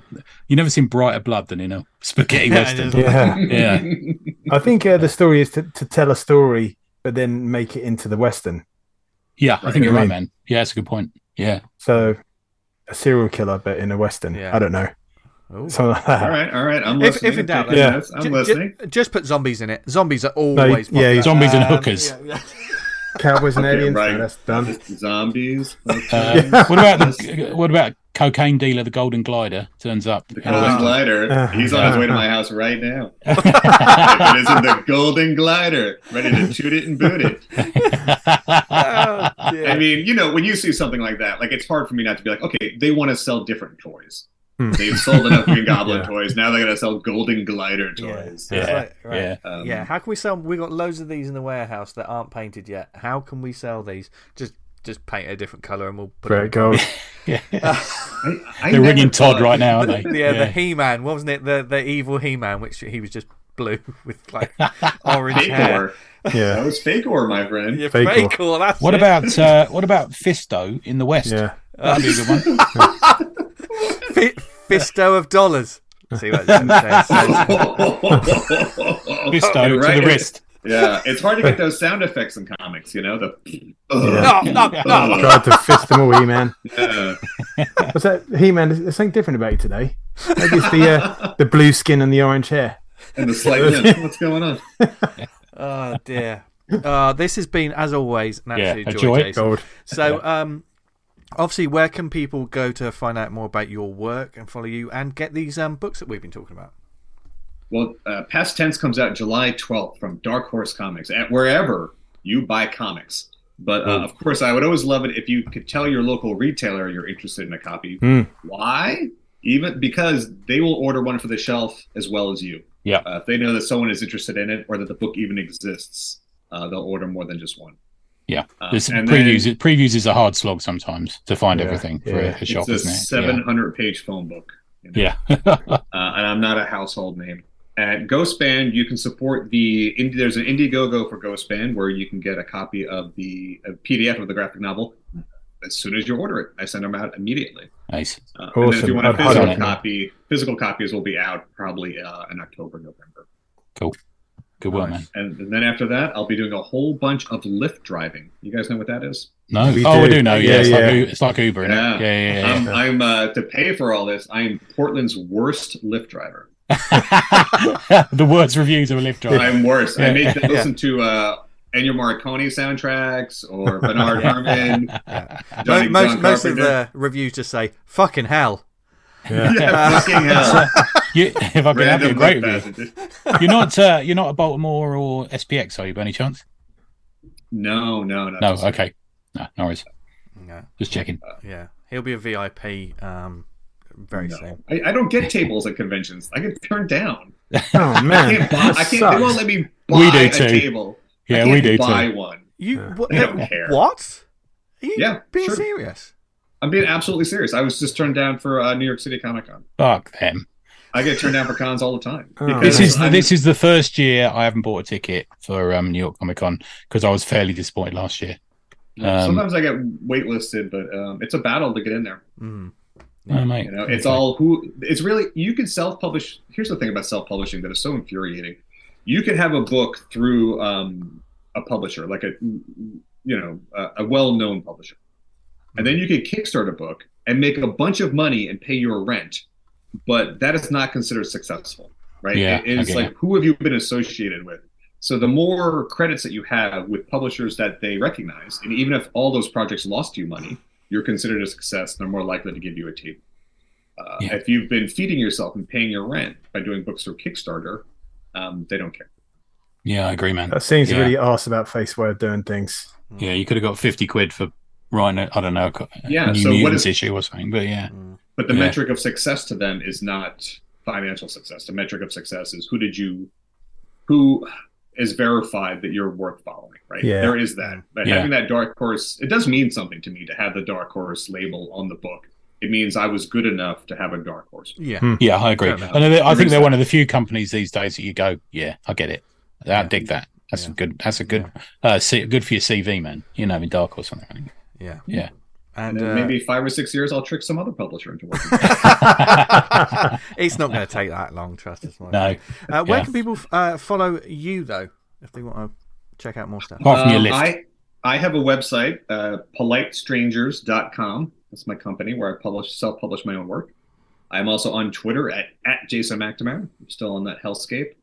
And I am on Instagram at ramonsome.com or Ramonsome because I'm a big Ramones fan Good man. Nice. because Nice. less is more. well, Uh, you guys are great. You guys do great work. Uh, you very always have a kind, you know. positive conversation. You're always uplifting people. You never like you're never shitting on anybody. You guys just always put positivity into the world. I wouldn't say Uh, that. you you Yeah. want to make comics accessible. Uh, you celebrate the wins, and you omit everything else. And I think that is really the way that we make this community healthy. Um, this is focused on the positive, modeling great behavior, and you guys are just a delight. I love listening to you in the car. Uh, Oh, thank you, home mate. From school Oh, and thanks, stuff. man. Yeah, just really, kind of really, really great show, and Well, whenever you got anything, man, give us a shout. Yeah. always Yeah, happy we're to happy pimp your to stuff. help. You yeah, are yeah. far too kind. Totally. I never know quite what to say when anyone. No, I know anybody what you. Yeah. nice. Yeah, yeah. But Oh, be I sure to send us your uh, where to send you the money, and uh, we'll be in touch. Um, and if you guys want to send me a review quote for Ghostman, it's not too late for me to throw something. All in yeah, back. stick something in Yeah, there. I'll, yeah. I'll, I'll grab Something something out of the last episode. Yeah, yeah, yeah. Yeah, something that terrified those Catholic schoolgirls. Uh, Will be the This- first this- time this book gives you Hep C. you will get pregnant if you hold this. Yeah, yeah, congratulations, you're pregnant. Well, it's always a good time when we talk about making Oh, dude. uh, comics. with yeah, it's great. Yeah, it's always So- good to speak to him. Uh, We hope you have learned more. And seriously, folks, do check out the books. Um, I mean, forget about my terrible uh, quote or testimonial on the back of a book that offends the You Catholic ruined some Catholic Church. You ruined girls from Catholic Church. oh my god! Can't believe that. I feel infamous. Was that movie Catholic Schoolgirls in Trouble? That's uh, the movie that you uh, you wrote. So um, we hope you've uh, learned something from that and take it forward because you're probably going to learn nothing. at- You're going to learn nothing in the next ten minutes or, or the rest of the show, apart from some great books to check out. But Yeah. before then, do we have any shout outs, gents? I do. I've got a few. I've so the yeah. Hard Switch by Owen D. Pomery. I think we've interviewed him at a convention. Certainly bumped into him when I've been with you guys. He's now on Kickstarter. He's fucking absolutely smashed Oh, it. I got about that. Yeah, Uh, it's been funded by Avery Hill, uh, and it looks cracking. Um, I I will buy anything that um, Owen does, and there's, there's some real lovely detail in the work in this. You know, he's got a background. I'm going to say in architecture or something so. similar. Yeah, Yeah, and it shows. It's just just a beautifully. that very much book. shows him. Was it Victory Point? That's One right. Yeah, Was it, it Victory Point? Yeah, that one. lady Yeah, that goes back back where she grew up and Sort all the white architecture. houses Yeah, and on the sea. amazing, yeah, beautiful. amazing book. Yeah, yeah. Hmm. Um, Dan pointed me a book earlier, uh, I think a couple of weeks ago now, called Warline, which is currently funding on Kickstarter. And the art looks incredible. Like a, it's a dystopian martial arts epic about an old warrior returning to the city he once fought to protect. Um, Sold. Yeah, yeah. absolutely, man. I tell you, I tell you what, I'm, I'm actually Yeah. just about to look at I, it uh, online. yeah. Carry on, Tony. I Yeah. tweeted this and said this looks fucking great, and then Alfie Gallagher, friend of the show, said, "Dan, this looks like it's a com- made entirely for you." it looks amazing. There's a 12 page uh, Dropbox, a 12 page preview of it It's on a Dropbox link on the um, campaign, which I think is an interesting Ah, approach to take. great idea. Yeah. And um, I backed it, and then I realised it was there, so I downloaded it and reading it and sent it to you guys. But yeah, I pledged definitely. Um. Yep. For me, there's the first few years of my working life as a young man in London was spent at the Elephant and Castle on the Walworth Road, and in, in that area, um, if you've ever worked in that area, Charlie Chaplin is an absolute legend.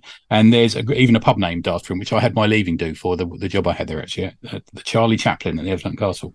My neighbours used to run the Charlie Chaplin pub, if you can believe it. So when I saw there was a book named after him, I thought, brilliant, I'm going to buy this. So it's um, it's called oh, it from Walworth to Wartime. Um, it's currently on Indiegogo, which I know we've just talked about. It's got a Yep. realistic Alex Ross style art to it. Looks pretty amazing. Um, go over, have a look at it, and back it on Indiegogo. I think it's already smashed its total, sort of thing. But uh, yeah, there's a bit of London history for you, and it's beautifully drawn, like incredibly beautifully drawn. So go and have a look at that one. Amazing. They're my Nice. ones. Yeah. Nice, Dan. I've got a couple of Kickstarters uh, from Sarah Webb, Knave of Hearts issue one and Comic Con. Bring my finished comic, Knave of Hearts, to Comic Con, a steampunk comic where the gods start out trouble, humanity is screwed. This looks great. Yeah, Yeah, I got that through. It's really, really tagged beautiful. ready to go. Yeah. Uh, we've got boxes, six days to go. Yeah. Uh, need a bit of help on this. Boxes Comic Magazine issue one, a brand new comic magazine showcasing new short works from a range of exciting and interesting indie comic creators. Yeah, we want to get behind this book because there's a lot of kind of creators doing different types of uh, comic styles. It looks fantastic. I, I'm really kind of Yeah. puzzled why it hasn't smashed.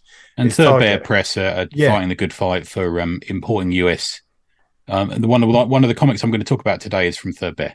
Okay, So they're, So- they're a company that definitely need us getting behind them. definitely go check that Yeah. out. I- I'm going to give another shout out to uh, a listener, stroke uh, fan, Craig Shields, who Oh, yeah. set up uh, our ACP. this is really cool, isn't it? Yeah. It's uh, sterling work. So if you go to ACP uh, hyphen recommends dot Vercel V E R C E L dot app, you can get a whole list of thumbnails uh, about the books we've recommended on each show. You click the thumbnail and you go to to read about it where you can buy it. Yeah. it's a really handy resource. Yeah, they 'cause- click on it and takes you to the store to buy a copy Yeah. or to read a copy for online or where it is. Yeah, yeah, that's brilliant, man. And Craig, he's not, he's not. I don't really know him very well. He, he's just a listener, and he's a. I think he's on the Slack, isn't he? Yeah. Um, but yeah, what a nice dude. How cool is that? Yeah, it's and that's absolutely long been a frustration on the Slack and amongst people who listen, isn't it? Where, oh, I didn't write it down. What was the book? Yeah. because people listen in the car and stuff, don't they? You know. So Yeah, yeah. thank you, thank you so much for that, Craig. It's really cool. There's one. Uh, obviously, I, I use Procreate, and there's a guy I found, a guy or guy, I'm not sure, uh, at Davon Elly Kurtz, and they've done uh, a series of brushes on uh, Procreate. Downloaded the grasses and field brush, and I've just downloaded the city one. It's really good. If you're kind of like working either of those two, and you want to quickly bang down some cities or fields in Procreate, the Mm. brushes they set up is great, and you can pay like five dollars and get the whole brush set of each or more if you want. So Oh, I'll stick that in the show notes and Yeah. on the Slack. that's really good. Tools like that And- are really handy, like the half tone patterns and Yeah. like ink brushes and stuff. Completely changes like the way you work. Like when I was started doing things on the iPad, just purely getting used to working with that kind of flow of a screen rather than paper, Yeah. changed my style in a bit. And I realised I was I was using more of a brush. I, I'm more comfortable using a brush and a quick and a Right. looser style rather than when I'm working with paper. I'm very. It's pushing the pen hard down on the paper. It's very exact, exacting lines. Does that make sense? It's Uh, totally. Yeah. I can't. The, when I draw, uh, like I'm doing some pencil stuff at the moment on the iPad in Procreate. It's a completely different sensation to working with a pencil on a piece of paper, and I prefer working with a piece of pe- a pencil on a piece of paper. There's something about it that, that the iPad can't replicate. yeah. Uh, Yeah. It's it's complete. It's completely different. Uh, yeah, if you did either one, you, you you would have no resemblance to the other for me. But Yeah. Yeah. Okay. Yeah. each to Yeah. yeah. uh, and finally, we last week we had uh, Christopher on from Global Comix. Yeah. and uh, he was able to speak to us about some stuff, and we managed to get uh, developer access on the app that they've got coming up. Very kind. Cracker, man. It's Yeah, fucking great. hell, it's really good, really. We've good. been all we've been doing is sending each other messages saying, "Fuck me, this is a good app." This yeah, week and week. it's really yeah. good. Yeah.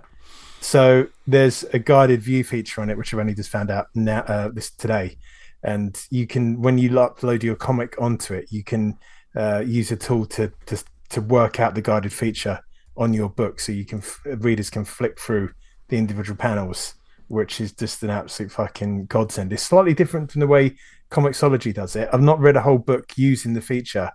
Uh, essentially, what it does it, it blows up a single panel, and you can see uh, some of the rest of the page, but the rest of the page has been darkened and desaturated, so you don't lose it in context to where you are on the page. Whereas sometimes when using Comixology, you're just pressing the button, you're like, I've no fucking clue where I'm at, am at Mm. on this page now.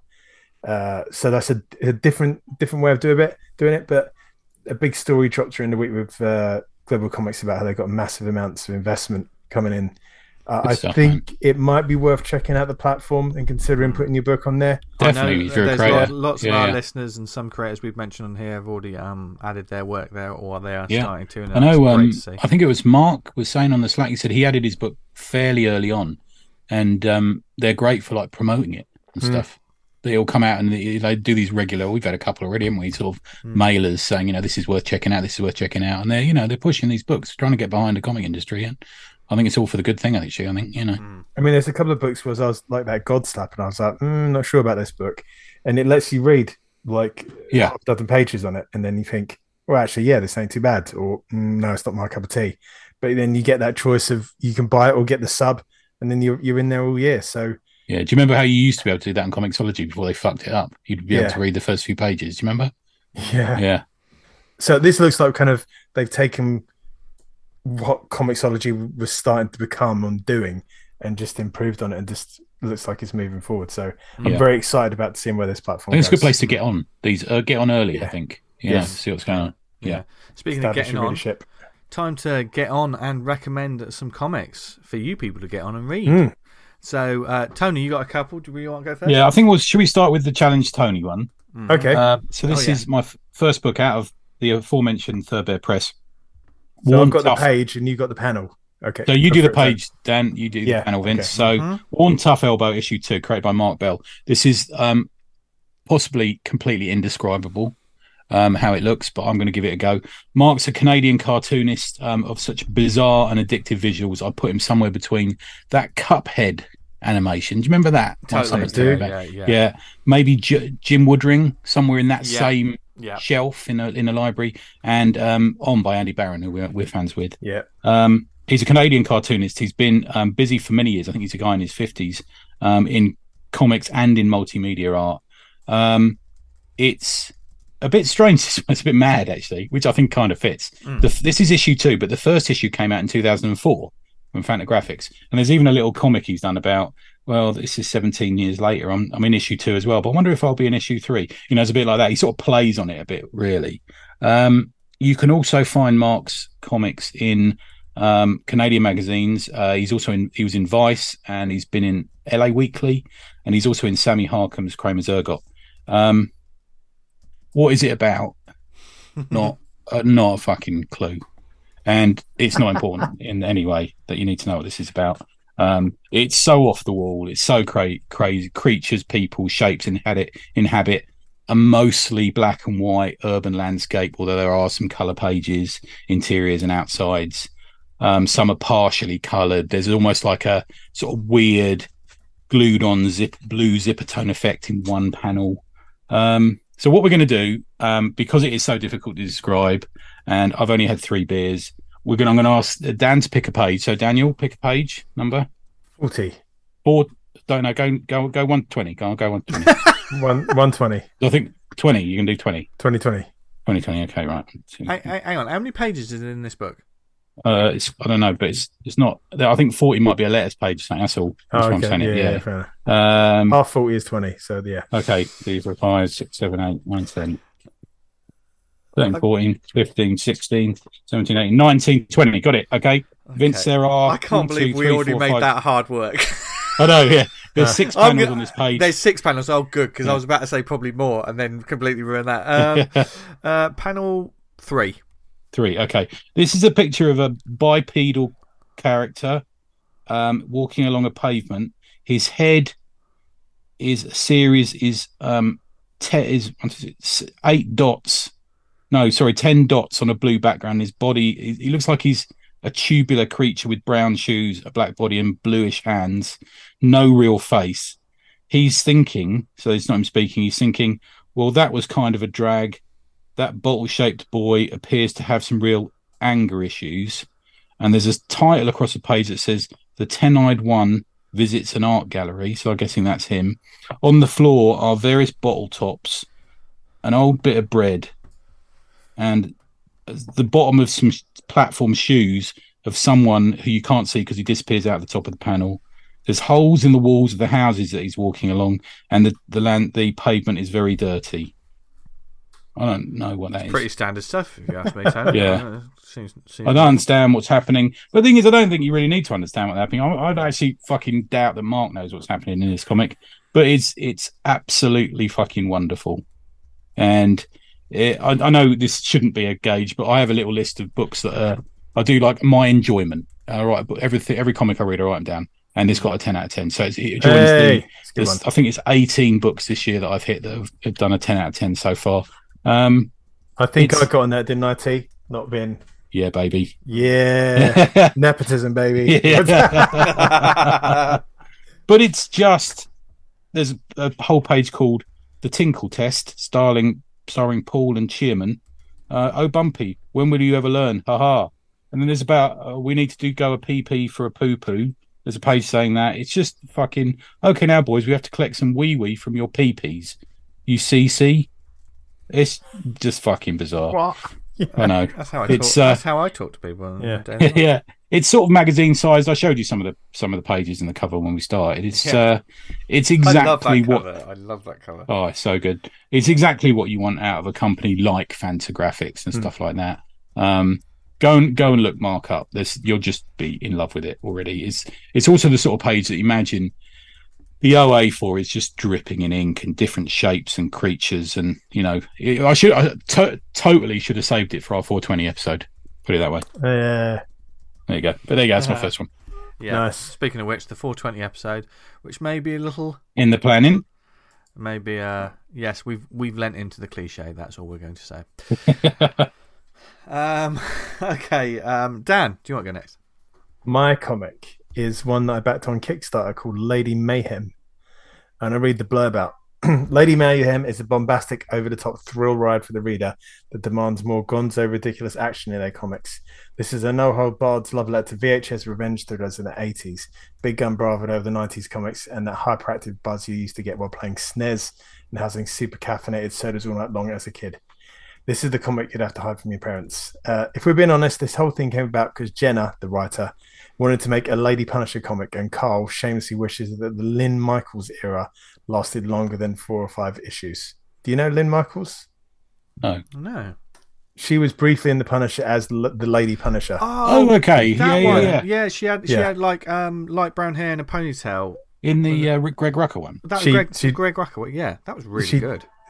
I think she becomes the, the Punisher for for a little while. Yeah, I had a great conversation with Greg Rucka about casting for that in a TV series, and he was super nice to me. Bit. There you go. Yeah, yeah, yeah. that was great. That was So- she was a really good character as well. Yeah, she was. That was a great run. Rucka's Punisher, fucking brilliant. Yeah. Yeah.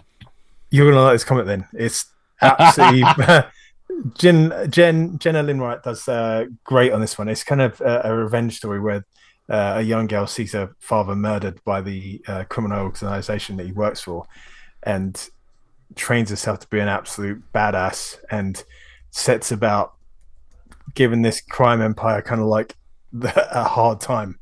Uh, it's so I think it's set slightly like a, a cyber cyberpunk dystopian future, but Okay. the the attitude very much throughout is very punk. Uh, yeah, it's very scratchy. Some parts clean. Uh, it's it's a joy. I really enjoyed it. It's such a fun book.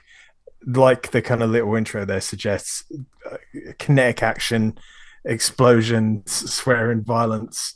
Uh, but the the characters you actually give a shit about. It's it's a decent read. I'm trying to, to describe the the color scheme, and a lot of it like there might only be two or three colors on a page.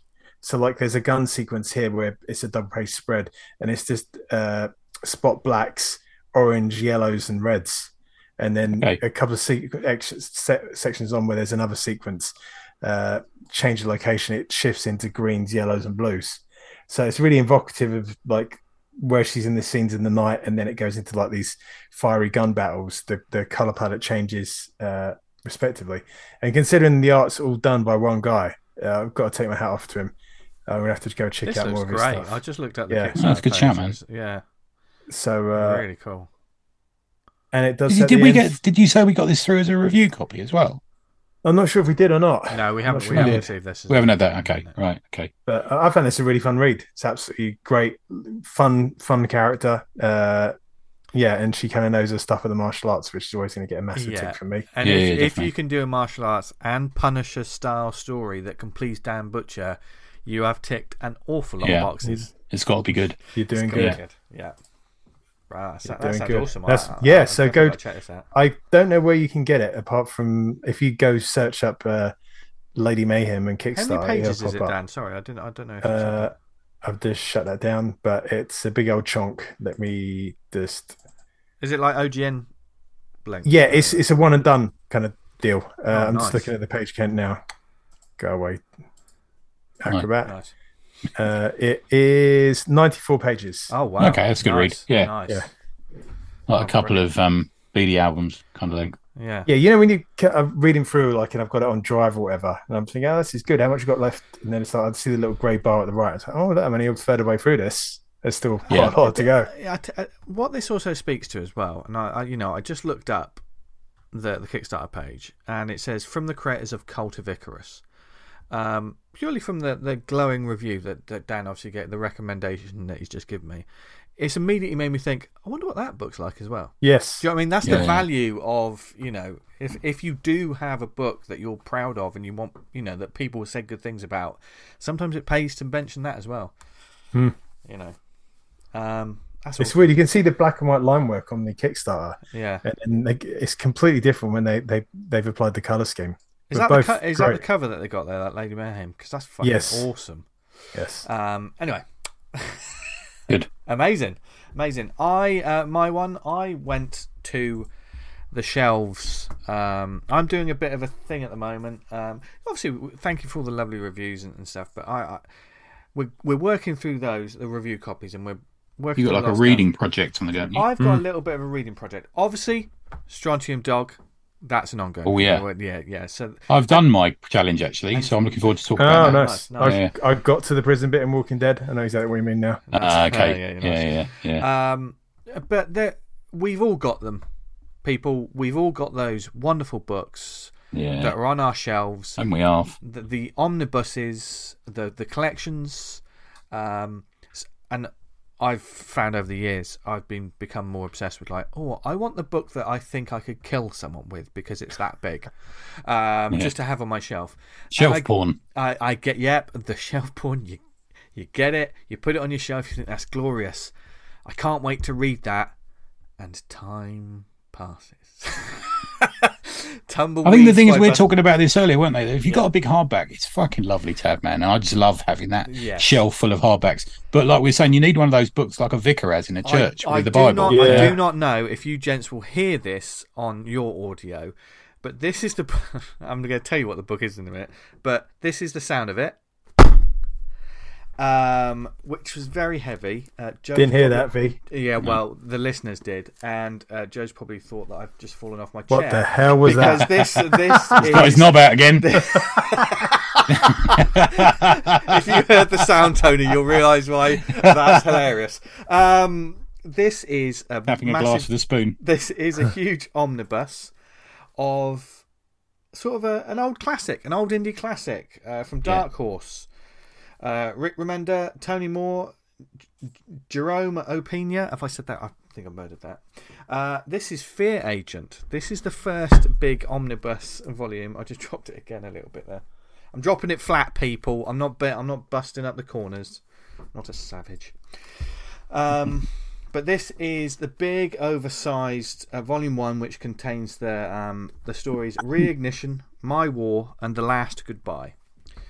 What is Fear Agent for some people that, that may not know? And there may, may be a bunch of people that don't know.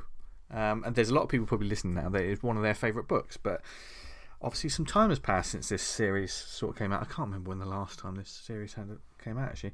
But um, when down and out alien exterminator Heath Huston stumbles upon an extraterrestrial plot to commit genocide against the human species, he must put down the bottle and resume his role as a peacekeeper, peacekeeper as the last fear agent.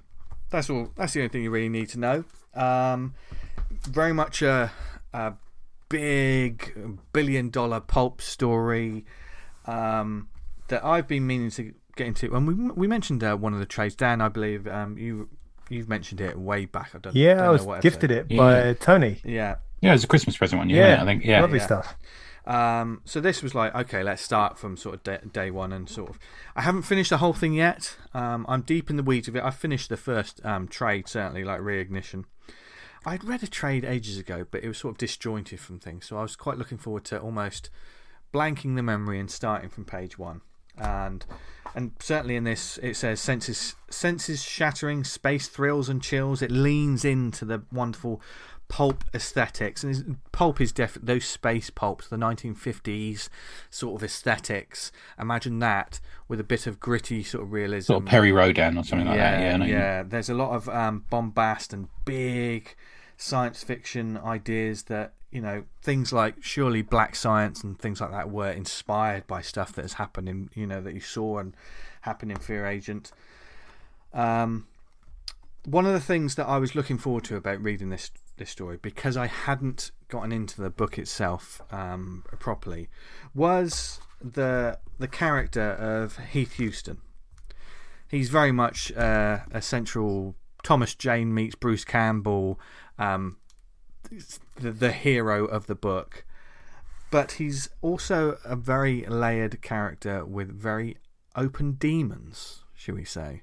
The, the, the drinking is immediately all the way through it, and I know that's his past and I mean I'm speaking to someone that still has yet to read lots of stuff discover lots of stuff about this character.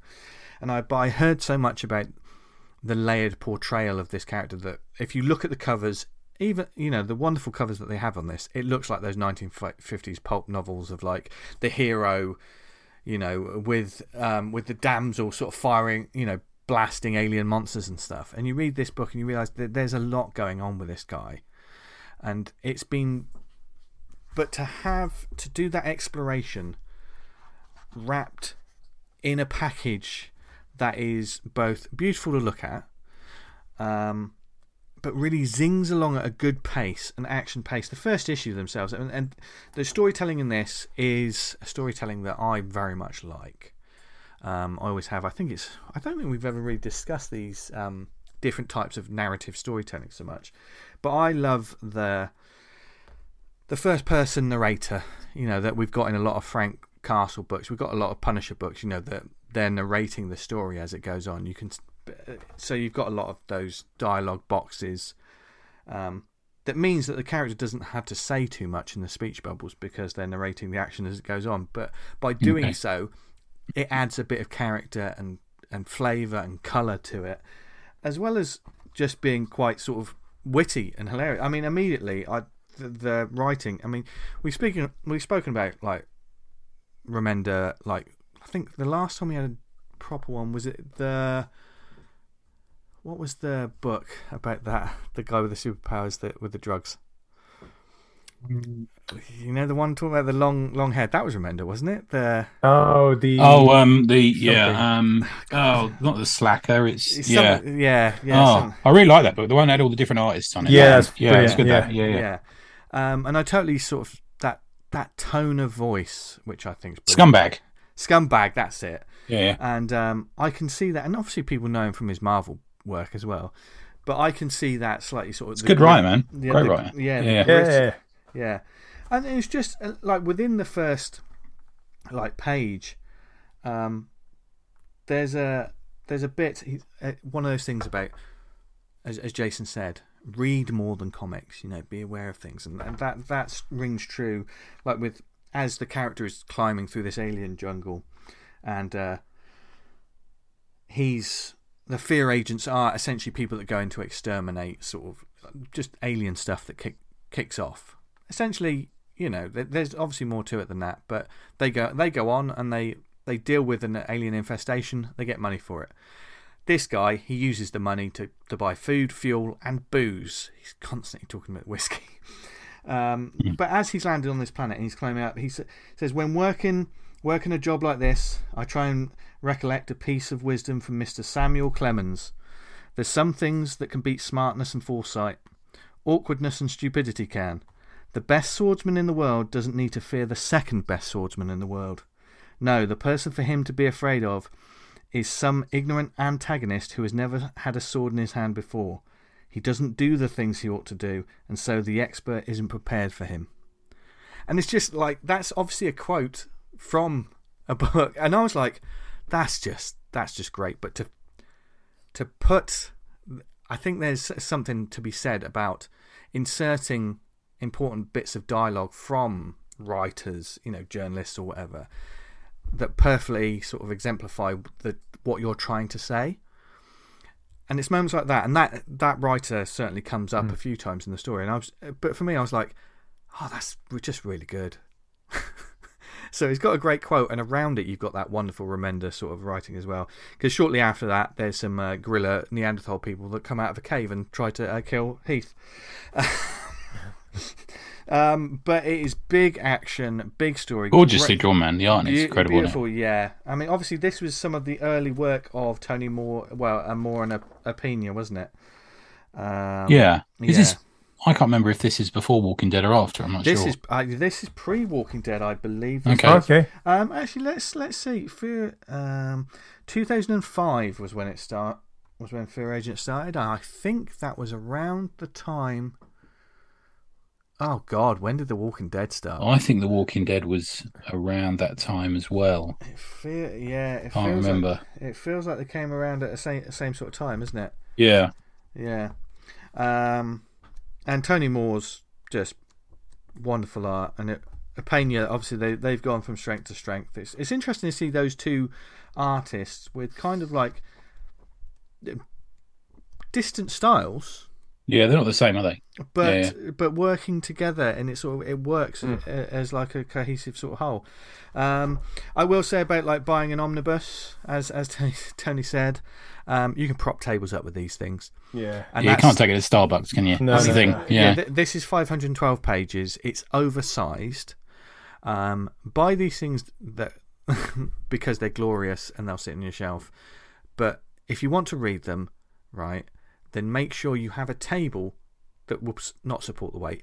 But um, but I I sat down and, and read it at my kitchen table um, this weekend. I, I think if you're going to read it on your lap, you need the thighs of Johnny Cannon. Exactly. He's got It- very strong legs. Yeah. We, we, yeah, you need nutcracker thighs. That's what you need. But um, yeah, but I think that's something that people necessarily don't think about because we all like just relaxing on the sofa with a trade, don't we? Like a like a Yeah. graphic novel, and even the the hardback graphic novels is easy to pick up. But with these omnibuses, this is a real. I mean, obviously, it's a labour of love. They, it's put together beautifully. Dark Horse know how to do these sort of books, so it's stunning. These, these are not cheap books, of course. I think currently this one's like I think 48, 50 quid, which is what usually puts puts me off. But I, I got this as a Christmas present a couple of years Nice. ago, which is quite nice. So, um, but I'm thoroughly enjoying um, reading this from the beginning, and it's and it's inspiring me as well. This sort of um, discovering an older piece of work for the first time is such a wonderful thing, especially Yeah. after when, when you hear so much about it. Um, We should do an episode like that one day where we yeah, we go. It has to be a book over, fi- say, 15 years old. yeah, And it's a book we've never read before, but we've Yeah. always thought is sat there looking at us, waiting for us to read it. Yeah, yeah. we should do that one day, shouldn't we? yeah. And I've got you Yeah. know yeah, and I think it's quite fun to do that with the omnibuses as well. yeah, yeah. Um, Yeah, yeah. Because I've I've got Plus, we can take a mortgage out to buy a couple, can't you? So, yeah, yeah. yeah, yeah, yeah. yeah. yeah. I mean, Well, I've still got that. Tony got me the planetary. on Oh man, that's a good one. and I, I've read them as single trades, but not as the big thing. It's a good book. It's, Yeah, inter- a it's interesting. book. It's interesting when you get a collection as well. It's got a couple of trades to see how those trades roll up from one another. Yeah. Because obviously we know how an arc of a comic goes, but and this one moves fairly fluid through it through, through the end of the first arc into the second one. I was like, what? The first arc sort of ends almost like on a cliffhanger that a book really shouldn't normally end on. It was it was very Yeah. strange. But um, yeah, if you haven't heard or read of Fear Agent, even if you just want to look at some gorgeous vi- visuals, check out some of the books. Get the individual trades or whatever. They, I'm I'm preaching to the converted. I know for a lot of our lovely listeners, but there may be people that do not know about this cult hit. It's a definite. It, it's Yeah. it is a cult hit. So it's it's Remember, it, I got. I think I got into it, but it was being talked about in around on around comics and um, Yeah, those those podcasts back in the day. I think that's how Yeah. I yeah. heard about it. Yeah. Obviously the creators went on to um, I say bigger things. You know, they certainly became bigger names for other books, and um, but this book had its loyal base of fans. That's how a lot of big writers hit, though, don't they? They get Yeah. a cult hit. Yeah, Like something like Sex Criminals or something like Yeah. that. You know, you get a cult hit and then you move on yeah, to. yeah, Yeah. But what I think is sometimes what sets a book apart is when you can- when you can tell the book isn't a stepping stone. The book is a labour of love. And Fear Agent is definitely something that they've poured a lot of thought, heart, and soul into, and it is it will probably break your heart as well. So Yeah. there you go, folks. That's that's my Boom. one. I'll probably talk about stuff. it. I, I finished it the other day, and uh, my arms ache. Oh, yeah, it's Don't- that sexy. Is Don't it? need to go Yeah. down the gym. Yeah, Hmm. that's, that's true. Just get some omnibuses. Might be cheaper than a gym membership these days. Who who knows? Um, I doubt it. so, Tony, take us home. Yeah, so just quickly before I do my final recommend is I want to also recommend the Earth Two podcast by Ah, Pete and. David. Yeah. Um, their work, they I think they've got a couple of episodes building up the history of the Seven Soldiers of Victory, and then they've got a very sort of guest heavy episode um, with some of the worst acting you'll ever hear from someone you know very well. Um, And I'm really looking forward to that. yeah, it's gonna, yeah, um, yeah. So I'm really, I absolutely love that podcast. Very different from us, and you know, it's but it's the history of some just beautiful comics, and the guys really know what they're talking about. So go and listen to that as well. Um, but my main recommend is Antarctica, which is issue one from Top Cow. Um, it's not normally a company that we go to, I don't think, on this podcast, Top Cow, but I used to Since love in- Top Cow back in the day. They yeah, back in the day, yeah. they had that reputation, didn't they? A lot of Yeah. um, um, sort of female characters. I'm going to say, you know, Witchblade and stuff like that, didn't yeah, they? There was, Um, a, there was a time when I was a, almost a comics fan trying to find um, my own indie band. Do you know what I mean? That that sort of like Yeah. what are the, what are the comics that I like that no one else likes? Do you know that sort of and my Yeah. you know, my when my friends liked Spawn or like you know the Life Idea Universe, all these sort of things, and I was like I zoned in on Top Cow, and of course Yeah. the, the Darkness and Witchblade and Cyberforce. That was my jam at the time. Yeah. So they've had that reputation for having sort of um, quite cool art, haven't they? They, they were very much of that sort of cool art stuff. This is um, so the reason we got it actually is be, it got sent to us twice, bizarrely. Um, first off, it got sent by Lisa at Top Cow, um, and also by the writer who's Simon Birks, who we've um, we've mentioned before on the show.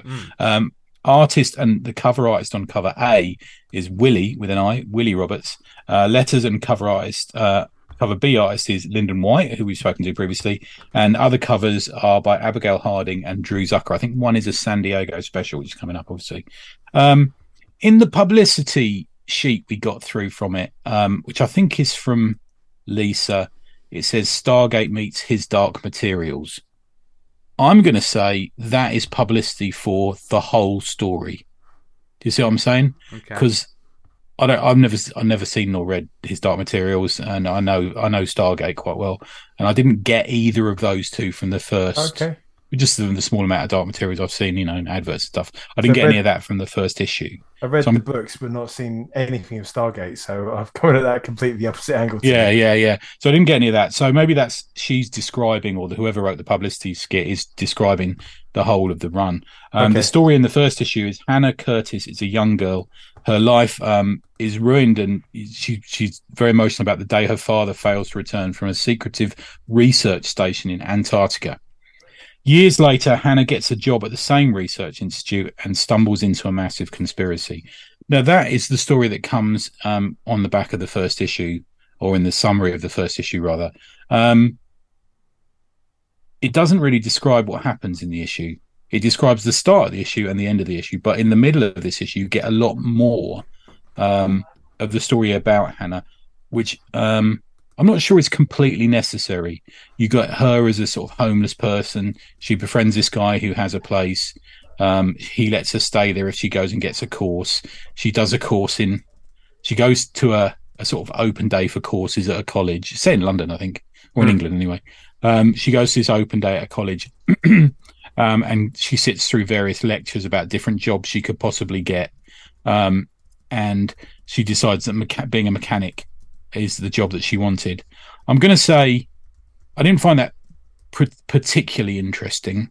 Um, I think in a comic from Top Cow, who I would say I I, I uh, see as a sort of action comics area, and this certainly has an action comics cover to it, um, and is described as Stargate meets his Dark Materials. I wasn't expecting a the main character to be at a job fair. To be fair, for a couple Fair of enough. pages, of which they unfortunately she is. Um, but it does build up the character of Hannah. Um, she faces, she looks like hipster Rogue when Rogue Okay. was had had a mohawk and was living with the Morlocks. That's kind of, Yeah. Right. but a modern reinterpretation. So she's a good-looking person. She's not your typical um, homeless person. I'm going to say. Um, and she gets taken in by this bloke. I'm not going to completely spoil this, but there will be a spoiler about the ending, which I have questions about. So I'll, I'll give you the warning if you want to fast forward. Because I was going to say, like, if like taking stuff like from what Jason said, I would have maybe started that her turning up at the research station. Yeah, me too, man. I And mean, then, like at the start, everything- and I'm here to find out about my dad. Like, yeah, oh, everything okay. that you've I've just told you, I kind of feel like I would have liked to have just had it as a conversation in a bar with someone else, or maybe a very brief flashback. Yeah. I think there there's a lot of um, real estate here that's wasted. She sits on the curb at one point and watches cars go by Okay. for I think it's a couple of pages. I mean, unless that's going to be Yeah. called back to later on in the run. you never know, do you? You know, there- there, there might be some kind of sort of reason for her sitting there watching cars passing her and a leaflet on the floor. Um, you never know. Um, the cover is well drawn. It's um, it's a nice um, action shot, but they've uh, you've got it, haven't you guys? You've got it on the email. Um, I've yet to check it out. yeah, if you get a second, click, click on it while we're talking. But the cover is um, a great and well drawn image of something that doesn't happen in the book. Um, I suspect it's something that happens after the last moment of the book. Put it that Okay. way. Um, but it's coloured all in blue, all in one colour, and it just it didn't make it particularly eye catching for me. Um, I think if I was going to, if it was on a shelf, I don't know whether I would spot it. Um, but saying that, she's a character you get to know through the book, and and I'm a great believer in you have to be invested in a person to worry about them and care about their actions for going forward. You know, Mm. Yeah, I agree. Yeah, yeah, I think that's that's the you need that. that You have need to- that time to build them up and sort of like, yeah, I think so. re- yeah, and the art is the art's competent. You know, it's it's it's fairly good, good comic art. You know, it's it's easy to follow. They get they get people. You know who everyone is, which is obviously an important part of a comic these days. Sometimes you don't, do you? Um, Mm. the um, so there's this big part of it, which is you know she ends up at this research station, and I felt a little bit like we got. I felt like Simon was maybe writing for a 40 page comic that had to be more quickly brought to an end for the first issue because she kind of arrives at this sort of sci fi massive research center in Antarctica. Um, and we seem to spend more time in the locker room meeting one person than we do actually you know that's there's there's some you know just thinking about it there's some great visuals you know um there's some great visuals you could have come up with, you know, to see the see the whole immense station, and you could, you know, the, the snow, you know, the whiteness of the snow around it. But it's very dark, and it's she ends up in a locker room and then told to go immediately out on a bit of work. Um, so you don't get any. I think it's important to put people in places before you develop stories sometimes. And I didn't feel like I felt the reality of the the station there, and also I didn't feel that he perhaps the comics stretched the work of Mr. Roberts in order to draw something that was grander. You know, we've got a big Mm. conspiracy here about a massive research station. But um, you follow it, and there is a twist at the end. So if you don't want to know um, the twist at the end, then fast forward for for about half a minute. The, the- I think the twist. Now, I'm. This is me interpreting the twist at the end, and this is um, in, this is solved slightly by seeing the cover to issue two. So she's climbing up a hill in the snow, um, and she comes across someone who looks very like her talking down, pointing down to her off, off the top of this sort of precipice. Um, and it took some thinking because the person looks very like them. And I was thinking, oh, sister? Question mark. Clone? Question mark. yeah. Time travel? Question mark. Other dimension? Question mark. You don't really know what it is, but I was also thinking, is it just a coincidence she's got the same color hair? Am I reading too much into it? I don't think it's um it's you don't need to explain it because it's a twist, but I don't think it's put there well enough for you to realize it's a twist. But then if you go to the spoiler for the issue, the cover of issue two, it's got like a half panel is one woman and she's sort of cut down the middle, and the half the other half panel is the other the other woman. Okay. So I kind of think, oh, maybe they're two sides of a some Yeah, kind of have to see, dimension. yeah. yeah. So there is a twist at the end which just does just work. And I suppose the point of me thinking about it, spending that time and thinking about it, there may well be that it has worked. If you see what I'm saying. I guess when they send the, the dark materials and the uh, Stargate, perhaps there's like like like referring to that multiverse. There's a, another parallel of Yeah, maybe. your life going on. Yeah, Maybe that that's reference to what that's going what's going on there. yeah, there could well be, man. Yeah, although I suppose the the, the obvious answer to that is readers buying it off a shelf won't have seen the publicity documents sent through to them from top by top Cow. You know, Fair play. um, yeah. yeah, yeah, I know what you mean. It's it's a competent book. It's um, it's it's a science fiction book which I liked. It's reasonably well drawn. There's some sort of moment to moment moments in it that you know time jumps and stuff that I'm not sure completely work. I think the pacing is slightly off, but um, I think I kind of liked it. Would I spend three ninety on it on the, or three eighty wherever it's going to be? I can't remember whether it's two eighty or three eighty, depending on where where they're putting it in the price range on issue two. I don't think I would. Okay. I might. I think I'm more likely to read it when it hits Global Comix. Put it that way. And I know I was having a look on Global Comix today. They've got massive loads of top cow books on there, so it might be a good place to go and um, when it Mm. hits there, go and have a look, see if you like it because it, like we said, it gives you those teaser pages. But it's nice to see someone from the UK small press writing for Top Cow. oh, um, totally. Yeah. Hopefully, Good it's the luck to them, start of a good thing. Yeah, definitely. And I know I saw Lyndon White um, on Twitter saying, "Oh, it's nice now because I've he, he when you ever you work for Image or one of the Image Comics companies, you get a page on their site." So Mm. Lyndon, because he did the B cover and he did the lettering, he's got his own page. Boom. is Nice. Nice yeah, work, so well done, guys. Nice work. So it might be for you. It's um, female-led sci-fi um, with obviously some kind of clone, stroke dimension, stroke maybe lost sister kind of twist to it coming up in issue two. I'm going to say it might, as a, as with a lot of image books or a lot of Top Cow books, it might read better as a trade. Um, but see how it goes. We'll have maybe have a look online, see what you think. I'll check that one out. Oh, There you go. Nice. my second one. There you go, guys. There you go. Loads of comics and creators to check out this week, folks. We hope you enjoyed this episode. It was certainly a lot of fun to talk about. I'm, I'm jazzed about comics as I always am after Yeah. every show, and I've got lots to add to my wish list, and hopefully you all do too. So, um, Dan send a picture. I'm worried. oh God, what's Don't this? be worried. Oh. I believe you, Dan. I don't know why. There's some, there's some, some about the soft, silky uh, tones Yeah. in your voice, which always make me feel better when I'm about to. Nice There's- buns. There's nothing to fear here. Oh God, I'm not going to look at that now because we're on the end stretch. Um, if there's anything about this week's episode you want us to talk more about, or uh, are you planning your own graphic novel, or, have you just finished one that you want us to shout about, or maybe take a look at? Um, There's several different ways you can get in touch with us. You can email us awesomecomicspod at gmail.com. We're on social media at the Awesome Pod.